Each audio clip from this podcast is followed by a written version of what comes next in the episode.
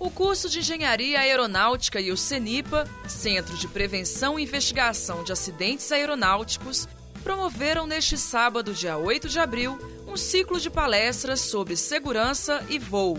A equipe do LabSG cobriu o evento realizado no Teatro da PUC Minas Unidade São Gabriel. E você ouve agora, na íntegra, aqui na Rádio Online. Objetivo do nosso evento. O nosso evento tem como objetivo elevar o nível de percepção da audiência visando a segurança de voo. Por que a gente fala elevar o nível de percepção? Porque, como digo, não é aula, é palestra. E nós temos certeza que muitos aqui participam já na parte da aviação. Então, nós vamos apenas elevar esse, a função aqui nossa, é elevar o nível de percepção. Eu vou mostrar por que para vocês. O helicóptero recebeu informações da torre que estava livre táxi. Ok? Ele falou táxi livre, táxi livre. Mas ouviu dois livre táxi nesse momento. Ok? Ciente livre táxi.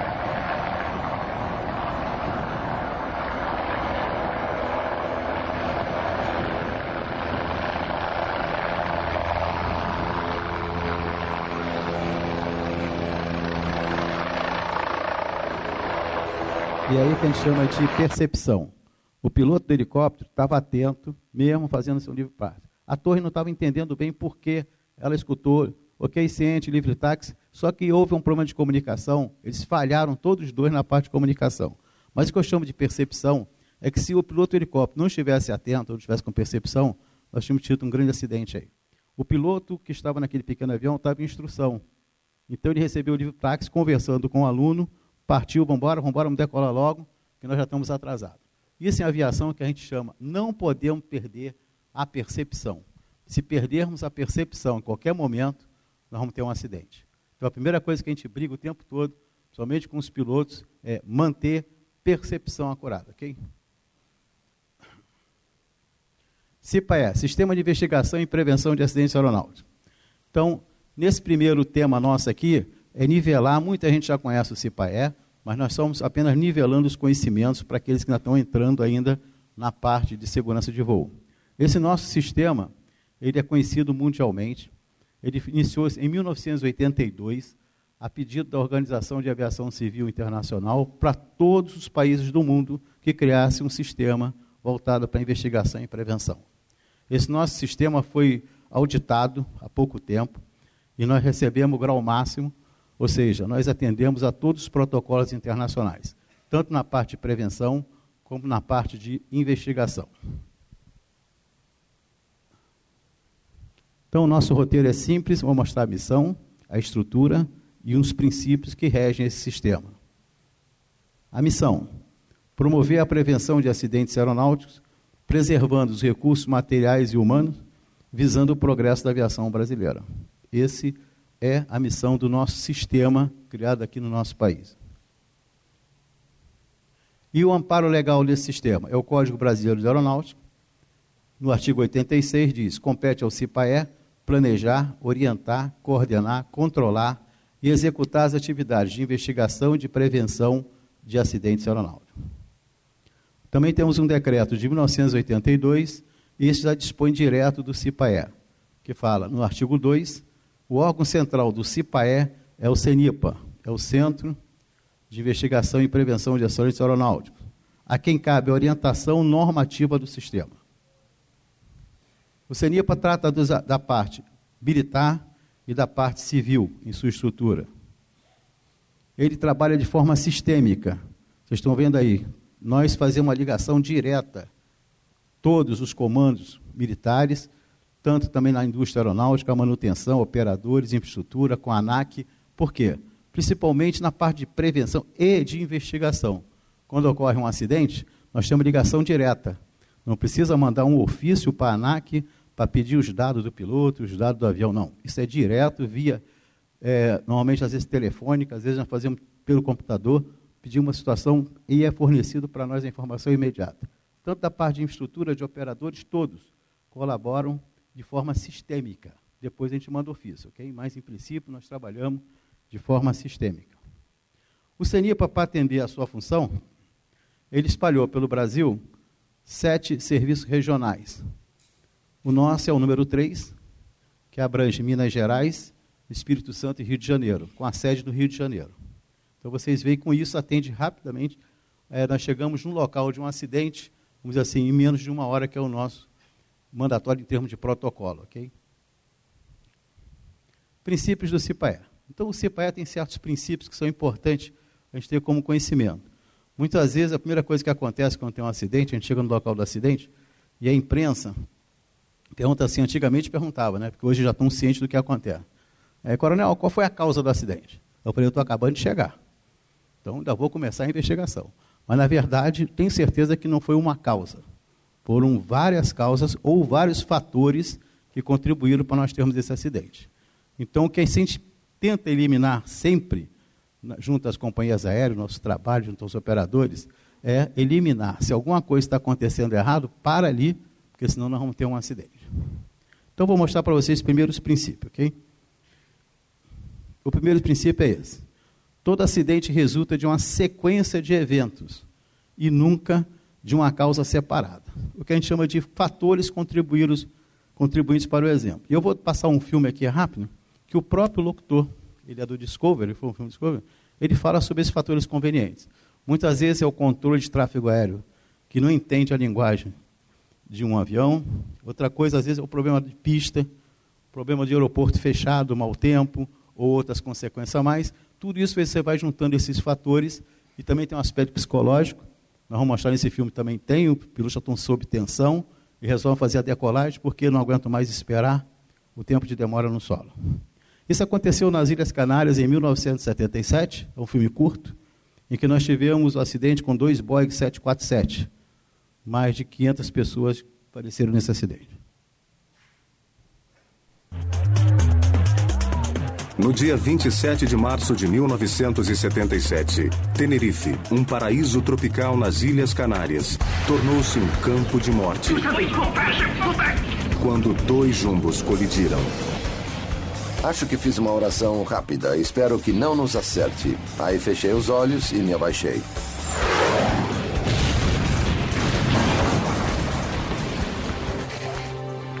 Todo desastre aéreo é diferente. Mas no âmago de cada um encontramos uma ou mais causas de uma lista sinistramente familiar: terrorismo, falha mecânica, clima, problemas técnicos, erro humano. Raramente um acidente de avião resulta de uma combinação de todos esses fatores.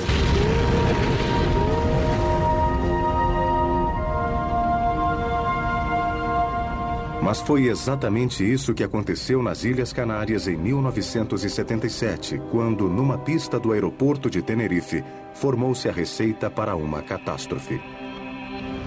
No dia 27 de março de 1977, dois Jumbos 747 colidiram na aproximação da pista de taxiamento C4 em Tenerife. A catástrofe tirou 583 vidas, a maior quantidade de vítimas fatais de um acidente aéreo até hoje. Ninguém a bordo do voo 4805 da KLM sobreviveu. E apenas 70 pessoas do voo 1736 da Panam escaparam do inferno que engoliu os dois aviões. Os acontecimentos de Tenerife foram o resultado de uma sucessão de azares quase inconcebíveis e circunstâncias ainda piores. O terrorismo fecha um aeroporto, redirecionando aviões enormes para Tenerife, que tem uma única pista para receber o novo tráfego. Transmissões de rádio essenciais cancelam umas às outras e avisos cruciais 1736, report when runway clear. nunca são recebidos. A neblina cobre inteiramente o aeroporto e aviões enormes são forçados a ficar fora do alcance visual um do outro. Quando, no espaço de uma hora, falhas de comunicação, impaciência, má visibilidade e problemas técnicos culminaram na pior catástrofe da história da aviação. Ok, pessoal. Então é para mostrar para vocês como os fatores agem. É, esse filme e mais outras histórias também nós passamos é, quando houve a reunião no Rio das Olimpíadas. Okay? Eu informei com o pessoal, estava todo mundo junto, do aeroporto, pilotos, agentes das companhias aéreas e mais a Polícia Federal. que a gente não podia ter nenhum problema no aeroporto do Galeão. Porque a alternativa do aeroporto do Galeão seria Cabo Frio, se ouvindo o planejamento. Eu alertei, Cabo Frio ia acontecer exatamente isso daí. É uma pista, o controlador não tem como controlar toda a chegada de aeronaves, então nós tínhamos que ter outros alternativa e fazer todo o possível para que não tivesse nenhuma ameaça nesse aeroporto. E, graças a Deus, deu tudo certo nas Olimpíadas. Bom, continuando. Todo acidente tem um precedente. O que a gente avisa é o seguinte: a gente faz a investigação, termina, e às vezes a gente olha assim: esse acidente já aconteceu em algum local faz tempo, isso daí. Quando a gente investiga, a gente descobre que já aconteceu. O mesmo acidente, com as mesmas causas, embora tenha as mesmas recomendações para que não ocorra novamente. Um acidente relacionado com o transporte de carga. Esse aqui aconteceu com a Coreia, excesso de carga. Isso aqui foi dentro do aeroporto. Vocês veem que recente a aeronave ficou dessa forma. Ou seja, mudou o centro de gravidade da aeronave, você tem um acidente. Isso aconteceu na Sibéria muitos anos atrás também. Okay? Era o mesmo exemplo, nós tínhamos já precedente, mesmo problema de excesso de carga. E voltando ao tempo, nós também tivemos esse daí, ok? Há muitos anos atrás. Então vocês veem que tudo tem precedência, é só aprender a lição. Não podemos ter excesso de peso ou carga na parte da aeronave. Aí no final fala que o burro é o cara que estava carregando a carroça, não é, né? Todo acidente pode ser evitado. Esse é outro princípio. Pode ser evitado. Então, percepção máxima, como vimos no helicóptero. Vamos ver agora para o avião. A aeronave vai para o pouso, a pista é curta, próxima do mar. Nessa hora aí a gente recomenda o piloto que tem que arremeter, ok? Para fazer novo procedimento. Esse desistiu e vai usar o freio, que é muito bom na aeronave. Você vê? Vai acontecer.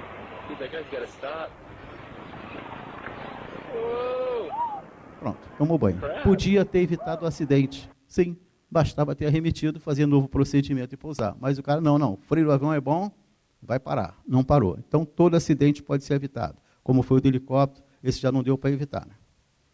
Na prevenção de acidente, não, há segredos nem bandeiras. Por que, que a gente passa esse princípio, pessoal conhecer? No acidente do Air France, nós estamos participando e até hoje nós temos um membro do CENIPA participando também do acidente. Então, nós temos sempre no acidente internacional, não, uma participação. Se, somente se for a aeronave da Embraer, é o nosso fabricante. Nós temos sempre um elemento nosso junto, em qualquer país do mundo, participando daquele acidente, junto com a comitiva ou a comissão feita pelo próprio país. ok? Então, não há segredo nem bandeira. Um passa para o outro, também transmite. Do, do, do, da, da Air France, que sumiu no mar, depois acharam a caixa preta, só para vocês terem uma ideia, na mesma hora que deu, que já estava desaparecido, nós no Rio de Janeiro, isso é iniciativa todas nós que trabalhamos com prevenção e com investigação de acidente, nós fomos no aeroporto do Galeão, pedimos qual foi o caminhão da Petrobras que reabasteceu a aeronave, e eu pedi o combustível, e pedi o combustível dos tanques também, para a gente fazer análise. Colocamos uma parte à disposição da França e a outra nós mandamos para São Paulo combustível tranquilo, limpo, porque a primeira suspeita que você tem é que um combustível contaminado pode ter derrubado a aeronave. Como a aeronave reabasteceu aqui no Rio, então no Rio, lá no Rio de Janeiro, então a primeira providência nossa foi ver o combustível. Okay? Depois nós fizemos um manifesto de carga, pedimos tudo isso aí, se tinha bomba a bordo, se tinha algum material que pudesse ser explosivo, alguém deixar passar, né? Mas não tinha nada disso, não. Acusações e punições atuam diretamente contra os interesses da prevenção. E isso aí nós trabalhamos com os juízes, ok? Isso aí é direto, os juízes já sabem disso. Se usar o relatório para punir um piloto, punir alguma coisa, isso vai contra não ter mais prevenção. Então, vou dar um exemplo para vocês. O acidente da TAN no aeroporto de Congonhas.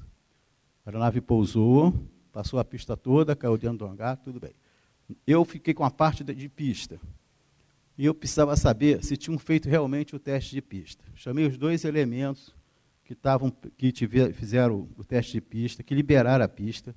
Na hora que eu fui conversar com o primeiro, eu falei assim, João, o nome dele era João, é, como é que você fez o teste?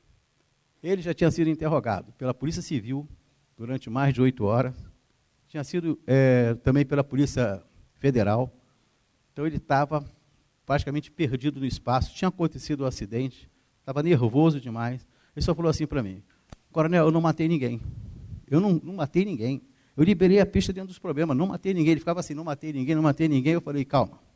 Aí disse assim, João, peraí que eu vou buscar o um café para você. Isso faz parte da nossa entrevista. Cheguei lá fora e perguntei, gente, só uma pergunta rápida aí. Quem conhece bem o João? Aí dois funcionários da Infraero levantaram o dedo, eu falei assim, qual é o time que ele torce?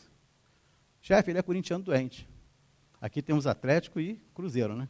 São Paulo é Corinthians e Palmeiras, né? Aí eu dei uma olhada rápida no jornal, era a época da contratação do Ronaldo para ir lá para jogar no Corinthians. Aí eu entrei e falei assim, toma teu café, João. João, você já soube que você é corintiano. É, Coronel, eu falei, eu também sou. E olha, eu sou completamente contra essa contratação. Ainda bem, Coronel, pô, o pessoal não entende isso. Aí começamos a bater papo. Aí no final eu falei assim, vamos parar de falar de Corinthians? João, me diga uma coisa, você usou o teste como? Aí quando eu fiz o seguinte, eu peguei a lâmina, fiz isso, fiz isso, fiz isso, foi o procedimento todo previsto. Eu falei, então, aí você liberou a pista que não tinha poça d'água. Perfeito, era isso que eu queria saber. Eu estou na investigação, eu não sou policial. Aí ele disse, não, eu entendo, cara, eu fiz curso com o senhor aí no CENIPA. Então, João, aqui é prevenção de acidente, nós queremos saber o que aconteceu para evitar outro acidente. O João saiu, entrou o outro, veio comigo, eu falei, Luiz, tudo tranquilo? Mesma palavra. Coronel, não matei ninguém. Estão acusando eu e João de sermos assassinos, ter matado. Vocês não mataram ninguém, gente, porque liberaram a pista. Não, vocês fizeram os testes previstos. Eu queria saber como você fez os testes. Ele continuava, eu não matei ninguém. Aí eu falei, está difícil, né? Luiz, vou pegar um café. Aí fui lá fora buscar o café. Mesma coisa, só para não dar erro, né? Pessoal, alguém conhece bem o Luiz? Tá? Qual é o time dele? Coronel, isso aí é palmeirense, isso aí vai ser duro na queda. Aí eu voltei. Aí cheguei e disse assim, Luiz, eu soube que você é palmeirense. Lá no Rio de Janeiro, Ninguém é perfeito, né? Eu sou botafoguense. Mas aqui eu sou palmeirense, cara. E eu queria saber como é que está o time do Palmeiras. Ah, Coronel, deixa eu ver que desgraça está o time do Palmeiras. E começamos a bater papo sobre o time do Palmeiras. Daqui a pouco eu perguntei, agora rapidinho, vamos parar de falar de Palmeiras? Como é que você fez o teste? Aí ele explicou. Então, às vezes, a gente tem que quebrar isso, tiver os psicólogos aqui dentro, a gente tem que quebrar, às vezes, um tabu da pessoa que ela está bloqueada, a gente não consegue obter as informações. Eu falei, depois no final falei assim, vocês dois tiveram aula comigo no CENIA, vocês entendem que a prevenção, nós temos que estar aberto. Não existe acusação, ninguém está acusando vocês. Se estiverem acusando, estão errados, porque o juiz sabe disso. As acusações vão contra os interesses da prevenção. Mas eles falaram para mim o seguinte, é que na entrevista com as polícias, o cara falava, pô, mas como é que vocês liberaram? Vocês então mataram as pessoas estavam a bordo? Quer dizer, a pessoa está ali desesperadamente, não, não matei ninguém. Fiz a minha parte como profissional é, do aeroporto. Recomendação da Organização de Aviação Civil Internacional. A Organização Internacional de Aviação Civil recomenda que o relatório final do acidente aeronáutico não deve ser utilizado pelas autoridades policiais para instaurar processo criminal. O relatório final visa prevenir novas ocorrências. O relatório não aponta culpados. Se isso ocorrer, futuras investigações podem ficar prejudicadas. Então, isso é recomendação para todos os países do mundo e nós passamos isso para todos os juízes, para todos os advogados e o relatório final. O que é o relatório final? Se vocês entrarem no site do Seripa, do lado esquerdo vocês vão encontrar relatório final. O relatório final de todos os acidentes estão ali. No final que ele é feito a investigação completa, quem quiser tem acesso, é aberto ao público e você vai observar o que aconteceu e quais foram as recomendações para aquele tipo de acidente, ok? Isso aí o pessoal usa muito quando vai fazer é, apresentação de monografia, pega certos exemplos desses relatórios que já estão montados, principalmente se for trabalhar uma aviação agrícola, com aviação de grande porte, todos os acidentes estão lá, ok? Então a gente chama de relatório final. Esse é o nosso site. O propósito da prevenção de acidentes não é restringir a atividade aérea, e sim estimular o seu desenvolvimento com segurança. Esse é o propósito da prevenção de acidentes você vê o seguinte: helicóptero. Eu sempre passo isso pessoal de segurança de pátio. No pátio, não se, não se aproxime pelo redutor de cauda, somente quando está dessa forma, exposta. E tem todo o perigo ali, ó, danger, perigoso, não se aproxime do rotor de cauda, somente se estiver girando. E nós já tivemos, não só, mais de um acidente a esse respeito. Vou passar um aqui para vocês, de uma câmara de segurança, okay, do elemento que trabalha há mais de 20 anos, recebendo o patrão deles, é numa ilha, vocês estão vendo lá, câmera de segurança, está chovendo. O piloto trocou de lado. Colocou o rotor de cauda exatamente em cima da calçada. O companheiro foi e erradamente entrou, porque ele estava acostumado a ir pela frente do helicóptero. Ok? 20 anos trabalhando dessa forma. É o hábito. Tem que tomar muito cuidado, que a gente tem muito acidente desse tipo. Ok? Esse vídeo ainda demora bastante tempo. O piloto, quando cortou, estava fazendo contato com o rio ainda, saiu, foi que viu que ele tinha caído no chão. Então levou mais de sete minutos para ser atendido. Depois ele pegou, ligou para outro helicóptero do bombeiro, que já não pode mais decolar, porque ele não sabe se mexeu alguma coisa no motor de falta ou mudou alguma posição da peça. O, o, helicóptero do bombeiro decolou, isso foi em Angra dos Reis, decolou do Rio, com destino a Angra. Quando chegou no través de Santa Cruz, eu não trouxe o mapa aqui, mas dá para visualizar pela praia, teve pane e pousou em emergência em Santa Cruz o helicóptero do bombeiro. Segundo helicóptero do bombeiro foi acionado, saiu, pousou ali na ilha, colocou o elemento a bordo e no caminho para o hospital do Rio ele veio a falecer. Então você vê que teve foi tempo para sobreviver. Não deu sorte. E eu tinha pedido depois, conversei com a esposa dele, de liberar esse filme. Ela liberou, também tem esses detalhes, que ela queria exatamente que outros não viessem a ocorrer um acidente desse tipo. Prevenção de acidente é uma tarefa que requer mobilização geral. Aí entramos todos nós nessa mobilização geral, ok? Eu vou mostrar para você o seguinte: para manter essa mobilização, nós temos ferramentas. Ferramentas de prevenção. Seminário está ali no meio, é o que nós estamos fazendo aqui. Seminário mostrando que, às vezes a gente pensa assim, é só avião. Não, temos que tomar cuidado também com carro. Quantos acidentes nós temos por falta de exatamente observar? Será que já houve esse acidente? Será que devo caminhar dessa forma? Então, os seminários são importantes. Então, nós temos o chamado de Helprev, isso aí é um outro curso, okay? uma outra aula, outra palestra, que nós vamos fazer depois. Relatório de prevenção, relatório ao CENIPA, vistoria de segurança. Opa, a coisa está acontecendo. Vistoria de segurança de voo. A própria investigação do acidente é matéria de prevenção. Temos também revistas infantis. Tivemos o apoio do Maurício de Souza junto ao CENIPA. Vocês receberam revistas já? Ah, não? Ainda tem mais revistas aí? Nilson, vou cobrar. Vocês vão receber, ok? Que nós trouxemos para distribuir, vamos deixar lá fora para vocês, para levar para as crianças.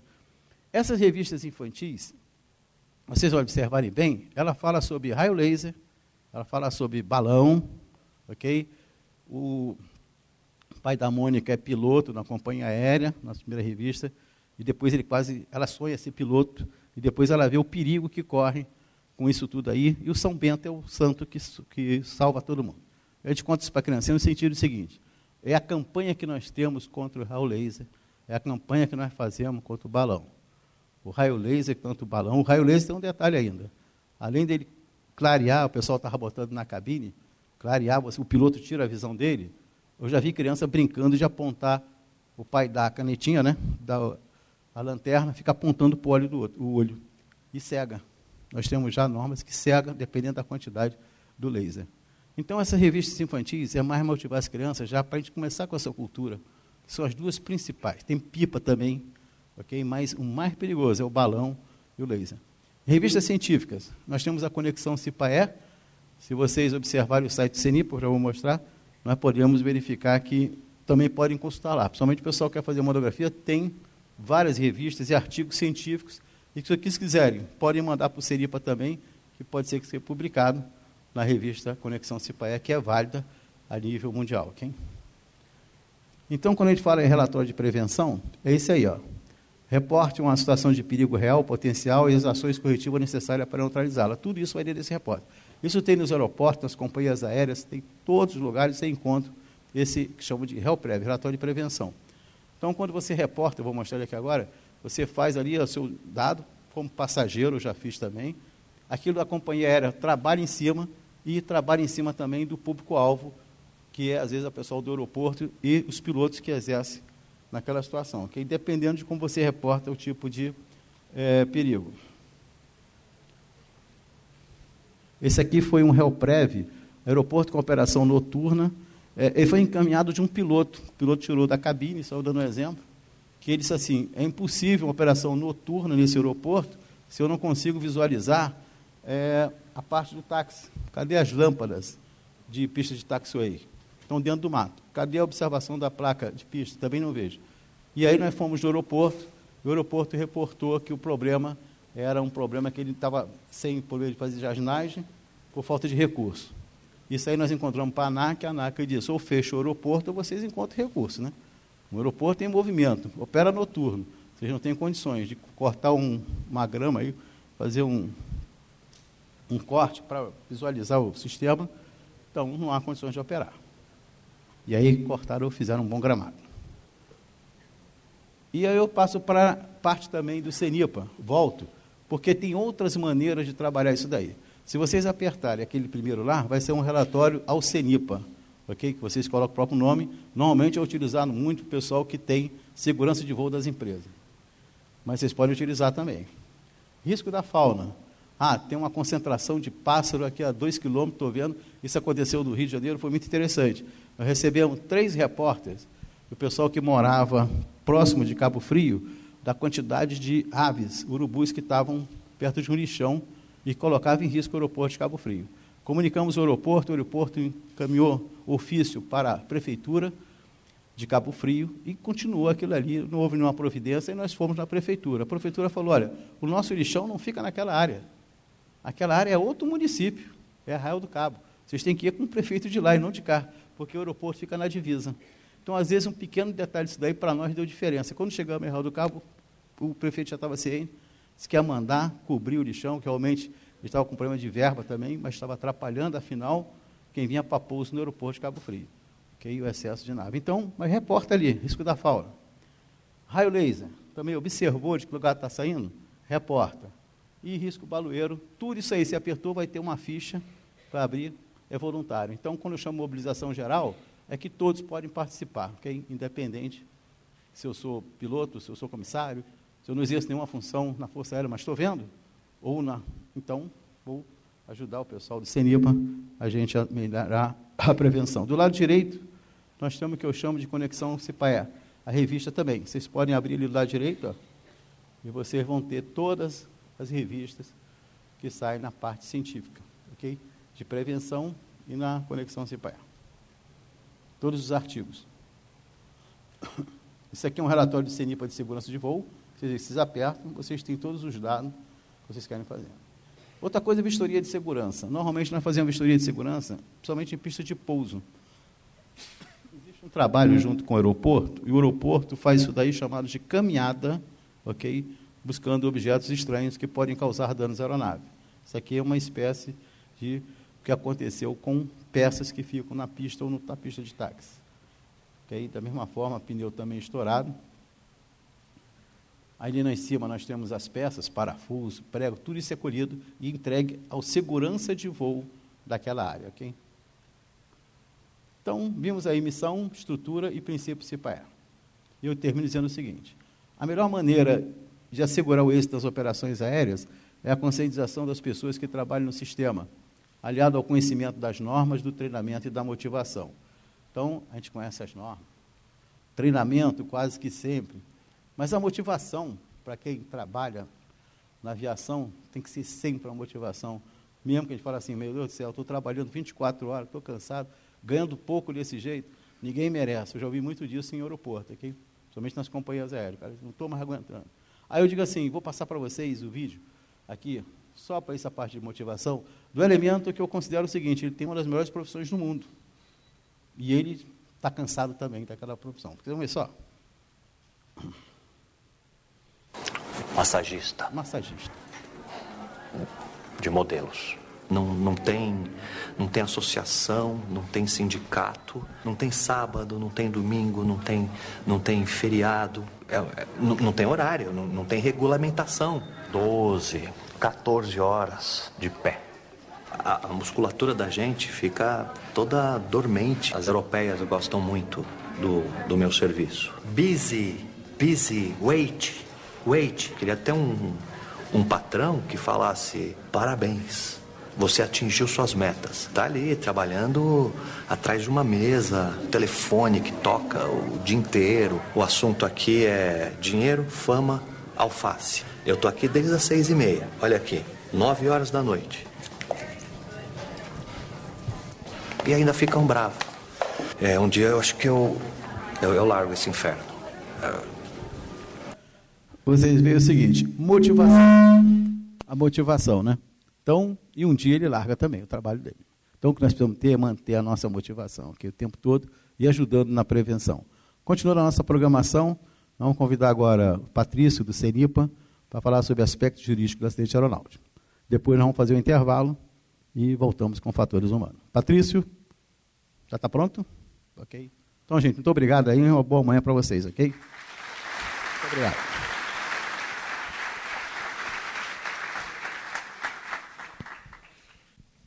Então, pessoal, dando prosseguimento aqui ao nosso evento, né? Agora nós vamos ter a palestra do meu amigo Márcio Patrício de Oliveira, né? Curso superior em bacharel em Direito pela Uniceub. Pós-graduação em Direito Público. Instituição Instituto Processo. Curso básico de Direito Aeronáutico Especial. Pós-graduação em Direito Penal na Faculdade Integrada de Jacarapaguá. Curso de Tutorial de Professores. Pós-graduação no ITA em Segurança na Aviação e Aeronavegabilidade Continuada. Curso de Direito Aeronáutico pela ABDA. Cursos operacionais do Patrício. Curso de formação de sargentos. Curso de mecânico de aeronaves Learjet. Curso de mecânico do Cessna. Curso de é, grandes modificações e grandes reparos.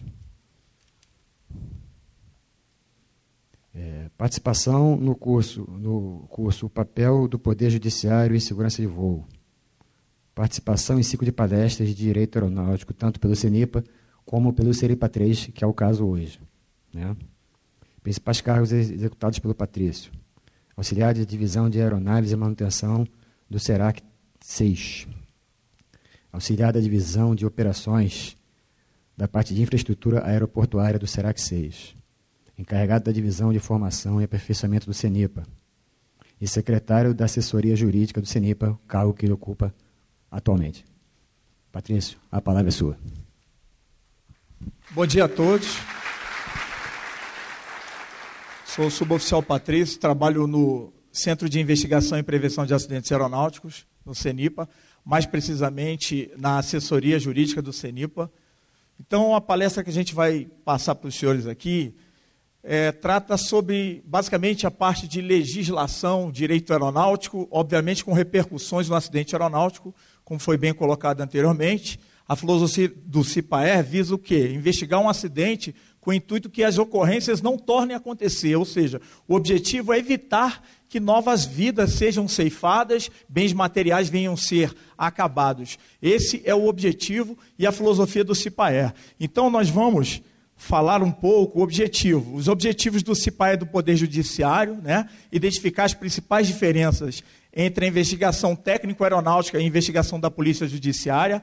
Vamos falar ainda também é, de algumas implicações jurídicas nas ocorrências aeronáuticas, repercussões jurídicas nas ocorrências aeronáuticas que vem acontecendo, porque a gente trabalha na assessoria jurídica do CENIPA e a gente vê que isso acontece todos os dias.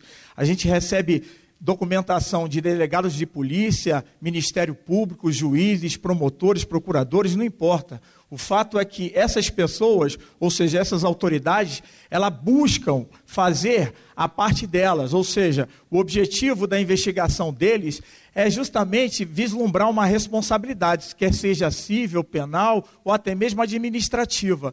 E o objetivo do CIPAE é diferente, o CIPAE é completamente diferente. A nossa investigação é técnica, a gente busca os fatores que contribuem para um acidente aeronáutico com o intuito de quê? De prevenir que fatos daquela natureza tornem a acontecer. Então, nós vamos seguir esse roteiro aqui, falar alguma coisa da legislação aplicada ao sistema como um todo, isto é, ao direito aeronáutico como um todo, que faz parte do complexo também. Vamos falar dos objetivos do CIPAE versus os objetivos do Poder Judiciário.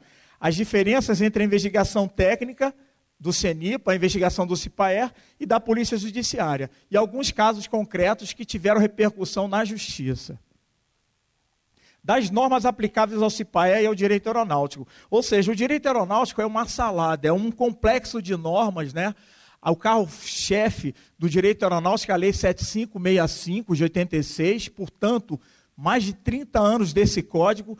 Existe uma comissão no Congresso Nacional que está modificando essa lei, isto é, o Código Brasileiro de Aeronáutica, que é uma lei federal, perfeito, e sendo que essa lei sofreu algumas alterações, sobretudo em 2014, que nós tivemos a lei de proteção ao sistema. Proteção não é fazer pano preto, é simplesmente proteger as informações oriundas de um acidente aeronáutico, para que um relatório final não seja utilizado dentro do bojo do, do processo. Isto é, o processo, a gente afasta, o objetivo é afastar algumas hipóteses que eventualmente nós encontramos num acidente aeronáutico, para que o juiz não venha sentenciar e aí cometer injustiça. Esse é o objetivo dessa lei. A lei 12.970, ela trata disso com clareza. Se os senhores puxar principalmente o Código Brasileiro de Aeronáutica, os senhores vão ver é que a lei, o objetivo dela, o escopo dela é proteger a informação técnico-aeronáutica, tá certo? E, além disso, tem outras legislações que versam do sistema também. A própria Carta Magna, o artigo 21, ele fala que compete à União legislar sobre o direito aeronáutico. Né? Aí, a NSA são normas do sistema do Comando de Aeronáutica, o CENIPA, ele legisla também. A, a 3-13, ela trata de protocolos de investigação. Como é que começa uma investigação? Com um acidente aeronáutico. E aí alguém tem que fazer alguma coisa. Há uma ação inicial no local do acidente. Uma equipe se desloca com o intuito de buscar informações sobre aquele fato que tem uma relevância para a sociedade como um todo. Os RBACs, quem legisla sobre isso? A Agência Nacional de Aviação Civil, ANAC. As IS, instruções suplementares, também são oriundas da ANAC, não é? Então é um complexo, é uma salada. São várias legislações que muitas vezes a gente não consegue é, elas não conseguem se conversar, falar, interagir de uma forma adequada. E aí você tem que ter uma interpretação sistemática sobre o sistema. As resoluções da ANAC também e as convenções internacionais que são oriundas da OAS. Então, o arcabouço jurídico, a gente montou, fez uma tabela aqui para vocês entenderem mais ou menos como é que funciona. Perfeito? Ali nós vemos a, a norma constitucional, a legislação, isto é, a Carta Magna, não é? Que fala do direito aeronáutico. Aí nós tratamos a norma infraconstitucional ali, a Lei 11.182, que criou a Agência Nacional de Aviação Civil, a ANAC. O DAC não existe mais, existiu no passado. E aí nós temos a Lei 7565, que está no mesmo nível da legislação federal que, criou o ANAC. Essa Lei 7565 está sendo alterada, conforme eu falei para os senhores. Existe uma, uma comissão lá no Congresso Nacional com o intuito de alterar essa lei, uma vez que são 30 anos, então muita coisa mudou de 30 anos para cá. Da mesma forma, a lei do aeronáutico está sendo alterada também, modificada também, ok? E as convenções internacionais alguns decretos, o coronel até citou aqui um decreto do CIPAE, aquele decreto ali, 87249, e os anexos, que são oriundos das convenções internacionais também. Só que aqui a gente colocou, em especial, o anexo 13, que fala da investigação de acidentes aeronáuticos. Nós estamos tratando de um seminário não é? que faz a, pro, a, prevenção de acidentes aeronáuticos. Então, o anexo 13, ele versa sobre isso também. E, obviamente, esse anexo 13 repercutiu na norma interna, isto é, na NSA 3-13, que fala de protocolos de investigação de acidentes aeronáuticos. E aí o artigo 87 diz o seguinte: a prevenção de acidentes aeronáuticos é uma responsabilidade de todas as pessoas físicas e jurídicas também, não é? Ou seja, o que, ela quer dizer? Ela quer dizer que todas as pessoas físicas e jurídicas são corresponsáveis pela prevenção de acidentes aeronáuticos. O artigo 87 ele é bem claro. E aqui foi falado de um, de um princípio CIPAER, a, a, o, é, o princípio da mobilização geral. O princípio da mobilização geral é baseado nesse artigo 87 da Lei 7565 do Código Brasileiro de Aeronáutica, né? que todas as pessoas são corresponsáveis, isto é, os mantenedores, os pilotos, as comissárias de bordo, enfim, todas essas pessoas, elas fazem parte do métier, isto é, da aviação como um todo. Logo, essas pessoas têm corresponsabilidade. A gente viu, uh, a gente não vai falar hoje, mas o acidente que aconteceu com a Air France em 2000, tá? Foi um acidente que aconteceu na França, que foi com o Concorde. Ali naquele acidente, alguns mecânicos eles foram responsabilizados porque fizeram o serviço e descobriram que, obviamente, na persecução penal, que eles tinham participação. O artigo 29 do Código Penal é bem claro: quem de qualquer modo concorre para o crime incide nas penas a este combinadas, na medida da sua culpabilidade.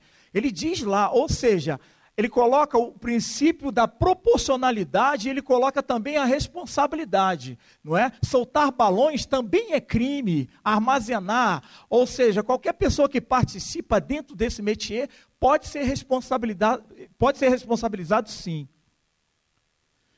O artigo 2 do decreto diz que o órgão central é o CENIPA, o Centro de Investigação e Prevenção de Acidentes Aeronáuticos. E é lá que saem os, os relatórios finais de todos os acidentes aeronáuticos. E o produto de uma investigação é o quê? É o relatório final que contém as recomendações de segurança. Tá?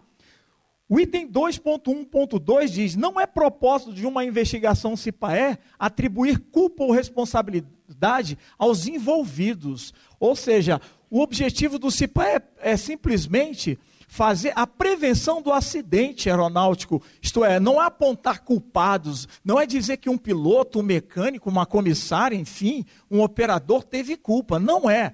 O objetivo é simplesmente fazer com que o sistema mude, melhore e se aperfeiçoe. Por isso que a base de um sistema, a base da evolução de um sistema é a informação. Se a informação não circular, o sistema não vai se aperfeiçoar. E aqui o anexo 13 diz: um procedimento com o propósito de prevenir os acidentes, que inclui a recolha e a análise de informação, a extração de conclusões, incluindo a determinação dos fatores contribuintes e, quando apropriado, da formulação das recomendações de segurança, que está dentro da filosofia do CIPAE. Ok? O único objetivo da investigação de acidentes será a prevenção de futuras ocorrências aeronáuticas. Não é propósito dessa atividade imputar culpa ou responsabilidade. Por quê? Porque quem vai fazer isso, quem é? Começa com um delegado de polícia. Ele vai buscar no inquérito a autoria e materialidade de um delito. E aí vai combinar com um promotor de justiça ofertando a denúncia. O juiz recebe ou não. E aí começa todo um processo mas é isso, a investigação é feita por eles. A nossa é técnico-aeronáutica, não busca, não vislumbra a responsabilidade.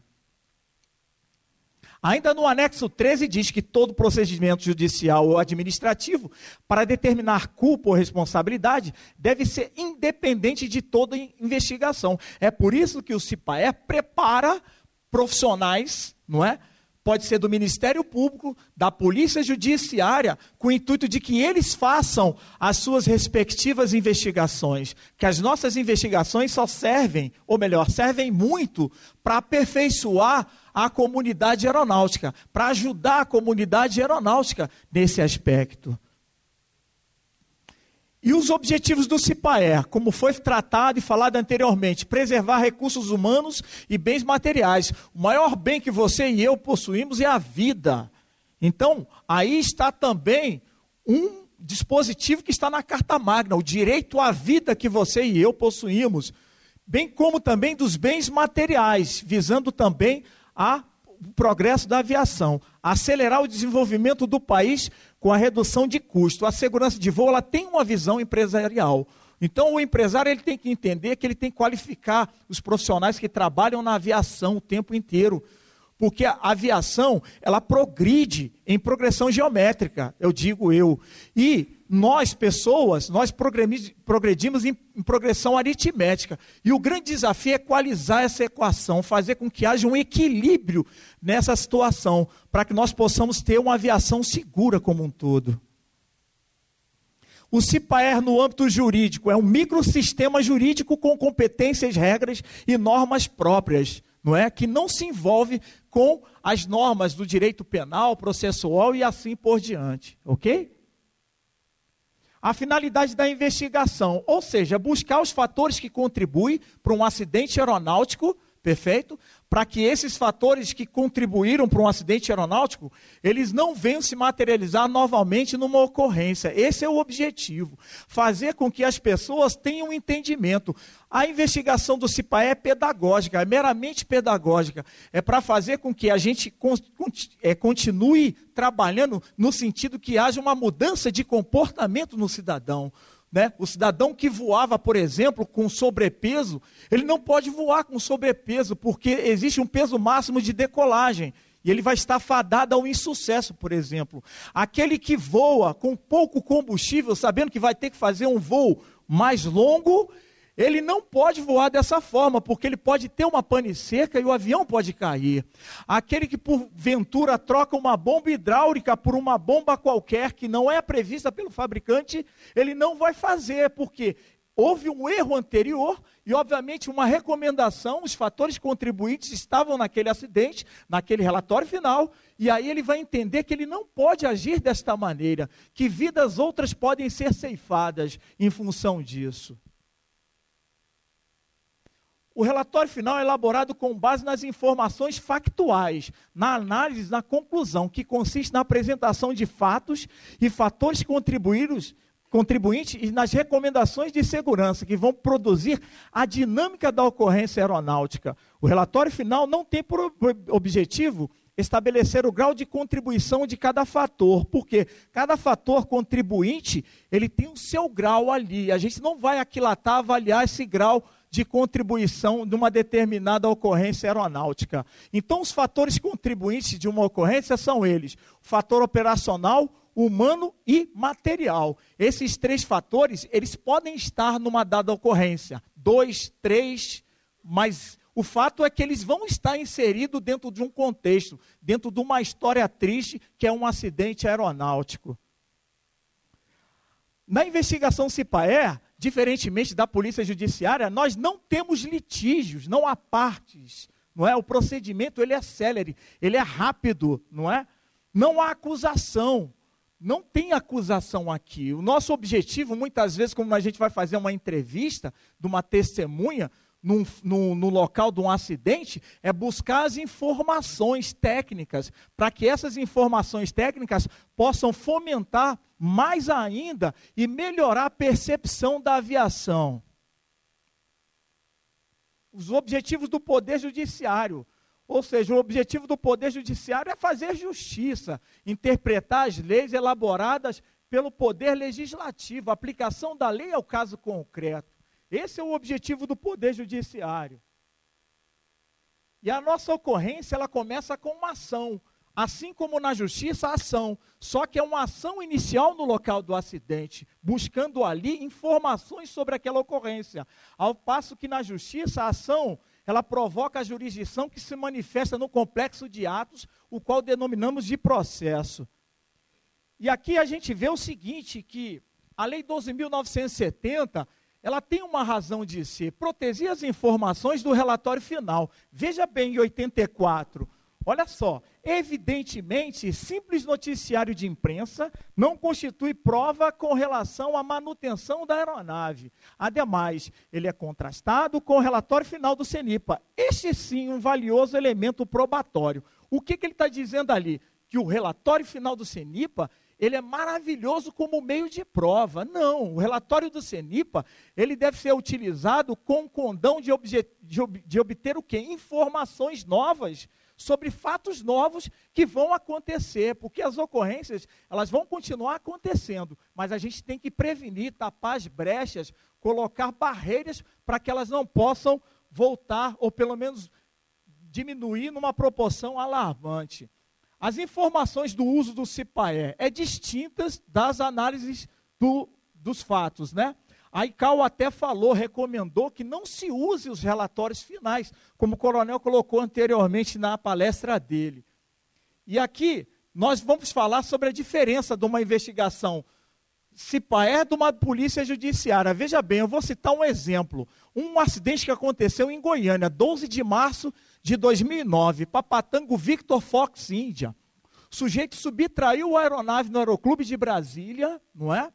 Ele não era piloto, mas conhecia da pilotagem. Ele pegou a aeronave, decolou, colocou a filha dentro e saiu do Aeroclube de Brasília, que fica em Lusiânia. E aí essa aeronave, ela veio, houve um acidente, a aeronave caiu no shopping Flamboyant em Goiânia, perfeito?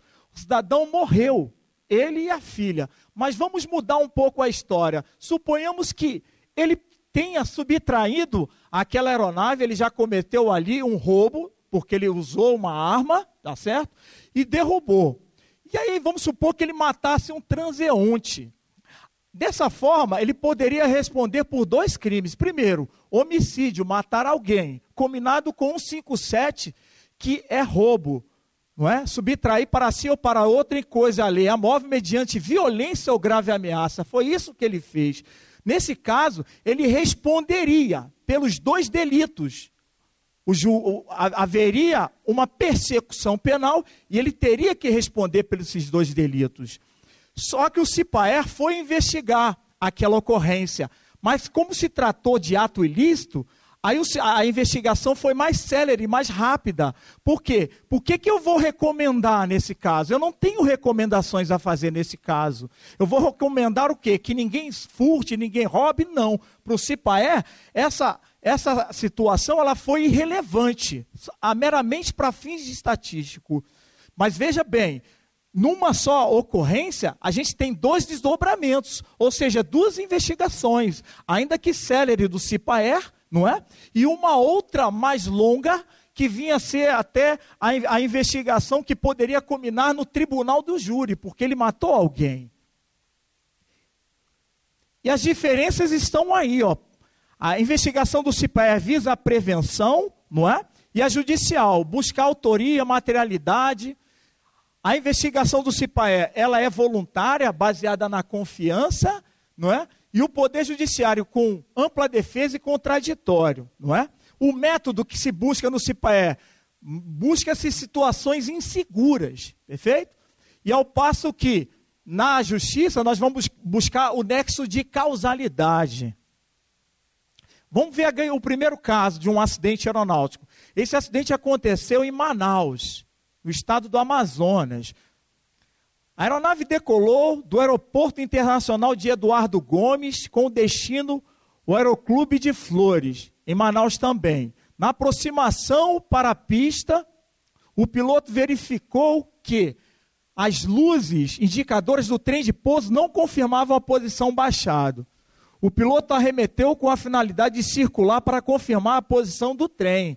Durante o procedimento de arremetida, a aeronave perdeu sustentação vindo a colidir contra residências localizadas próprias, próximas ao aeroclube, não é? Após o acidente envolvendo a aeronave, foi instaurado um inquérito civil público pelo Ministério Público, não é? A aeronave atingiu seis casas seis casas. Vamos ver ali ó, o que, que aconteceu. Olha aí, ela destruiu seis casas. Um acidente similar a esse aconteceu em Lusiânia, Papatango November Alfa Bravo, 10 de janeiro de 2015. Uma aeronave destruiu uma residência de dois idosos. Então, nesse caso específico, o operador ele vai ter que responder. A empresa vai ter que ressarcir o dano oriundo daquele prejuízo. Ou seja, a responsabilidade civil, objetiva, independente do aspecto culpa. Ele vai ter que responder, ele vai ter que restabelecer o status anterior.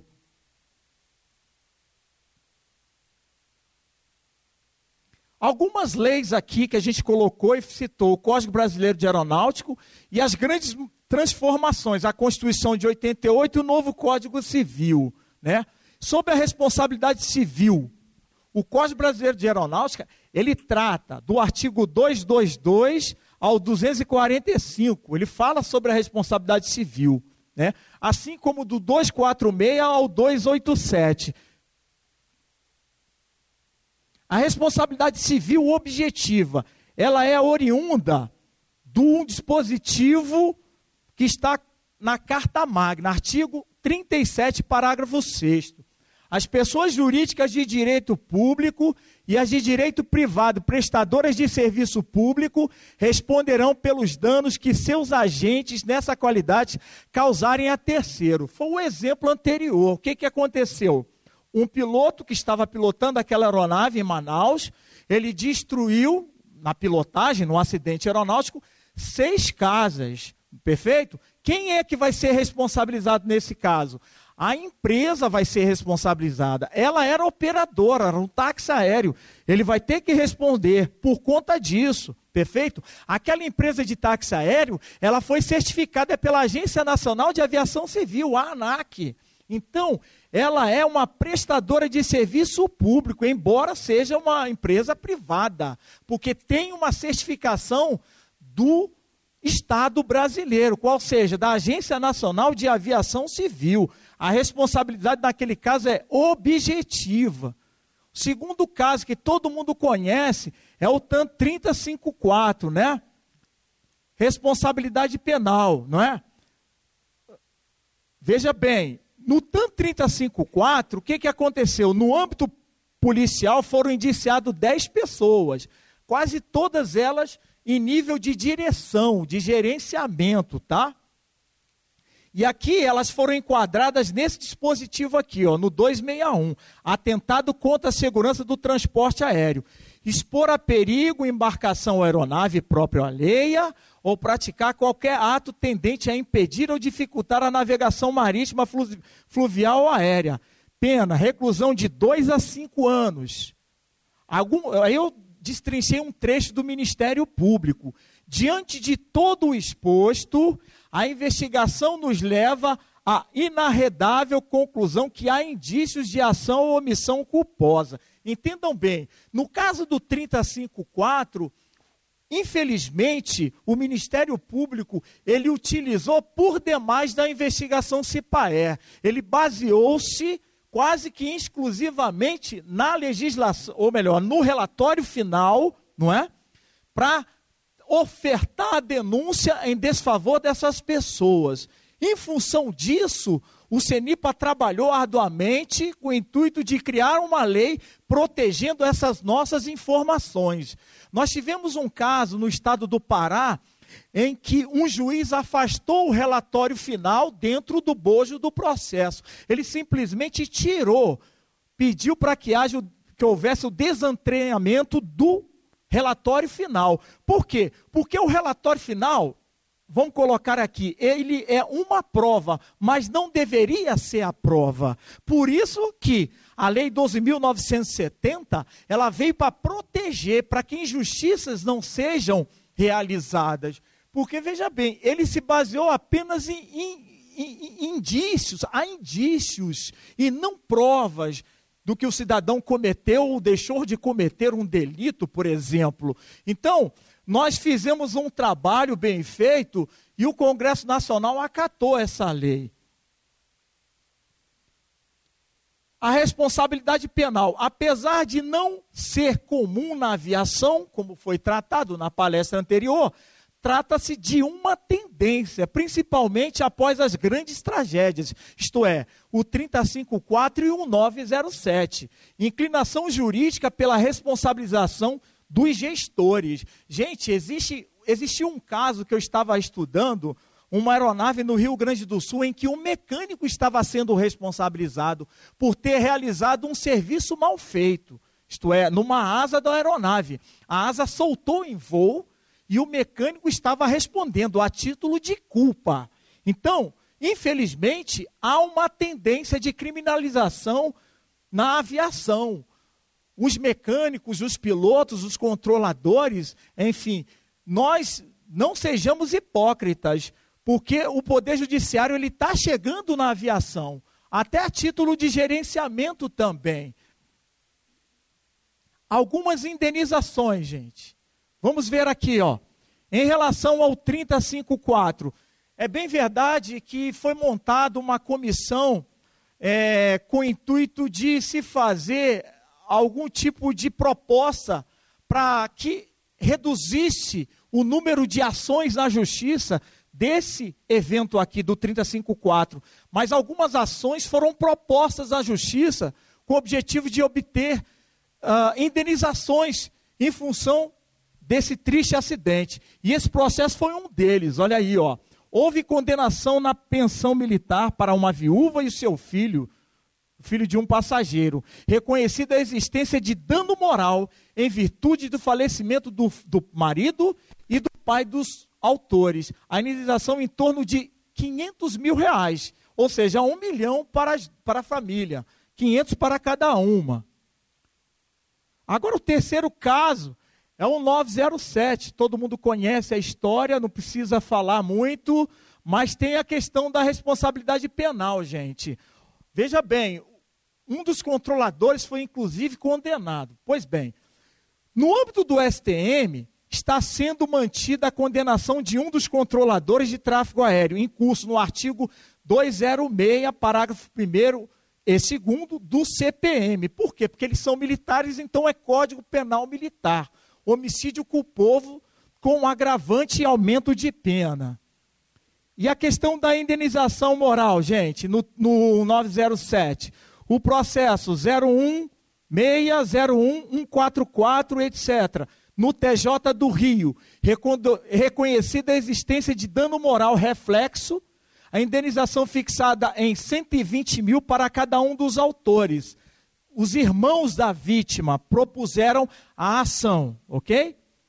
Então, gente, nós vimos um pouco aqui da legislação aplicada ao sistema, o objetivo do CIPAER, o objetivo do Poder Judiciário, a diferença da investigação do CIPAER para da Polícia Judiciária. Uma coisa é a parte técnica aeronáutica, que a gente enfatiza, a Força Aérea Brasileira. Outra coisa é a polícia judiciária, que ela vai buscar autoria e materialidade de um delito. São coisas completamente distintas.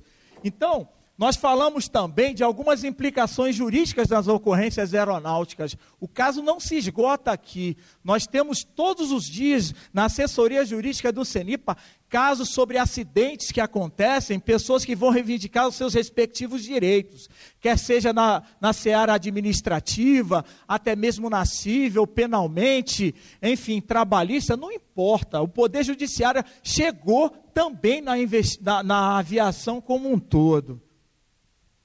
Aí nós vimos esse roteiro aqui, o objetivo é identificar os, os, os objetivos do CIPAE do Poder Judiciário, as diferenças das investigações e tratamos de alguns casos concretos. Vamos deixar aqui duas frases. A história se repete a primeira vez como tragédia e a segunda como farsa. Sendo assim, temos muito que aprender com os nossos erros e aprimorar nossas defesas perante, perante ameaças encontradas. Isto é, são as barreiras que devem ser colocadas porque o acidente organizacional, o acidente, ele começa a acontecer dentro do âmbito da empresa, ele só se materializa na pista de pouso e decolagem, na fazenda, que a gente investiga muito acidentes aeroagrícolas, ele se materializa ali mas ele começa dentro do âmago da empresa, ok? Nessa complexa operação aeronáutica. E o papel do Estado deveria ser o de garantir as liberdades individuais, o império impessoal da lei. Cada um tem que construir o próprio caminho, esforçar-se para realizar seus sonhos, obter sua satisfação pessoal. O governo atua apenas para impedir que os desejos de um agridam a liberdade de outros, mas não para decidir quais desejos o povo deve ter ou como cada um deve lutar para atendê-los. O direito básico que cada cidadão possui, portanto, é o de liberdade limitada por poucas regras básicas que existe de forma isonômica para todos. A isso damos nomes de justiça. Então, gente, justiça não é dar a cada um que é seu, porque se fosse assim, era dar ao pobre a pobreza, o rico a riqueza. Justiça é, a dignidade da pessoa humana, está consagrado na carta política. Eu agradeço a oportunidade. Os meus telefones, meus contatos estão aqui. Eu trabalho no CENIPA, na assessoria jurídica. Um abraço.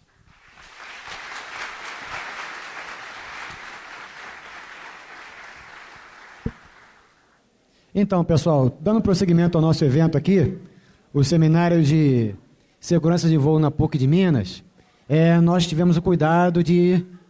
Atenção, pessoal, vamos retomar, né? Nós tivemos o cuidado de escolher as palestras barra palestrantes adequados ao nosso público-alvo, no caso vocês. Né?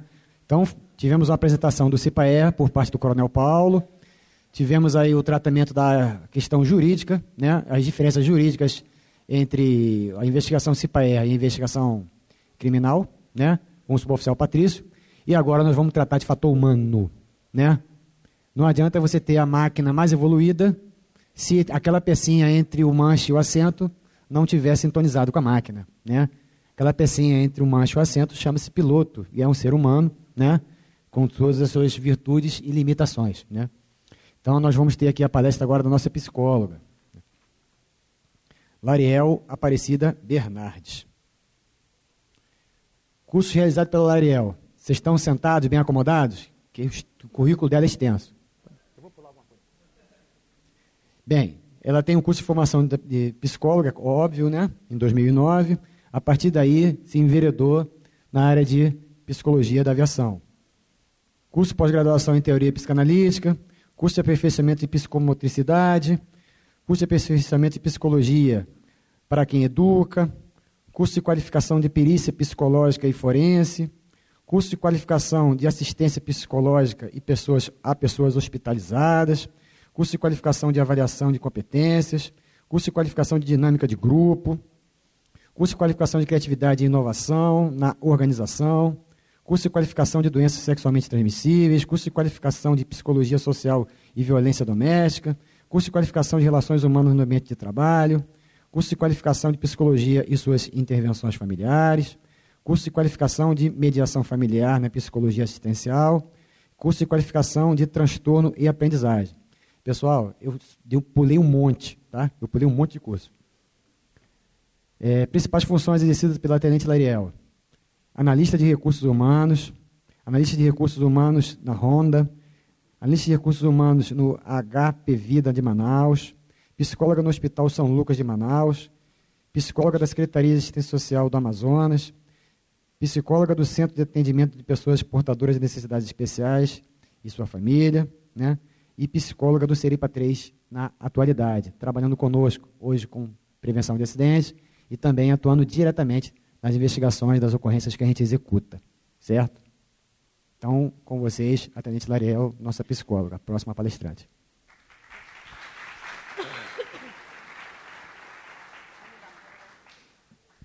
Bom, gente, bom dia a todos. É, como o Nilson já me apresentou, sou psicóloga do Seripa 3 e hoje a gente, né, eu sou responsável pela investigação e prevenção de fatores humanos do Seripa 3, que engloba Minas Gerais, Espírito Santo e Rio de Janeiro. Né?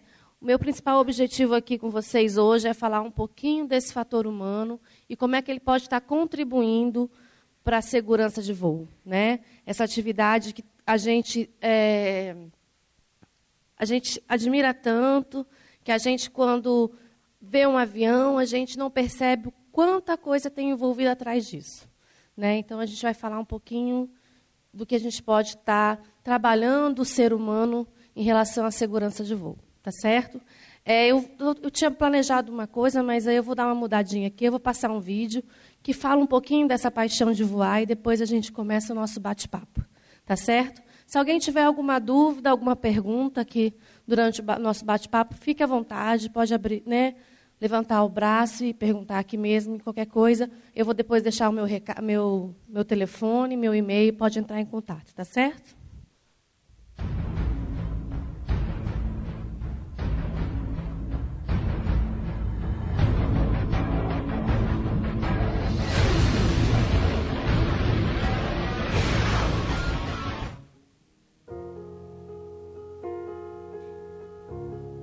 Para alguns, Voar nada mais é que um simples verbo. Mas para nós, voar significa enxergar além. É ver o que os olhos em solo não conseguem ver. É enxergar o mundo de um lugar novo a cada dia e de um ângulo privilegiado. Para nós, voar é ver o dourado sol nascer antes que outras pessoas vejam. Voar é ver as estrelas de mais perto.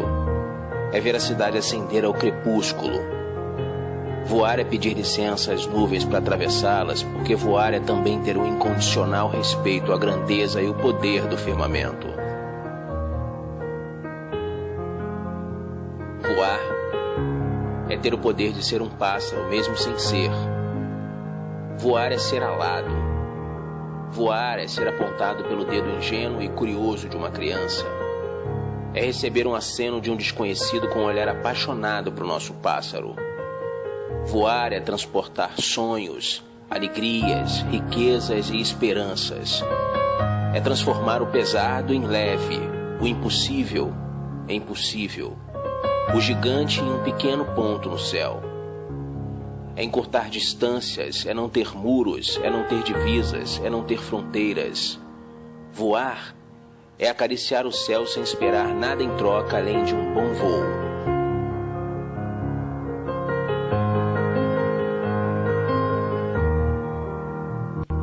Voar é também ser incondicionalmente apaixonado pelo que se faz.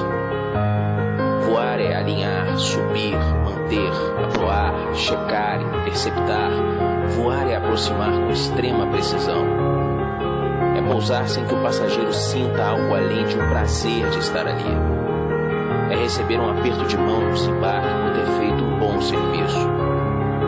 E o melhor disso tudo, nessa coisa de voar, é que no dia seguinte começa tudo outra vez.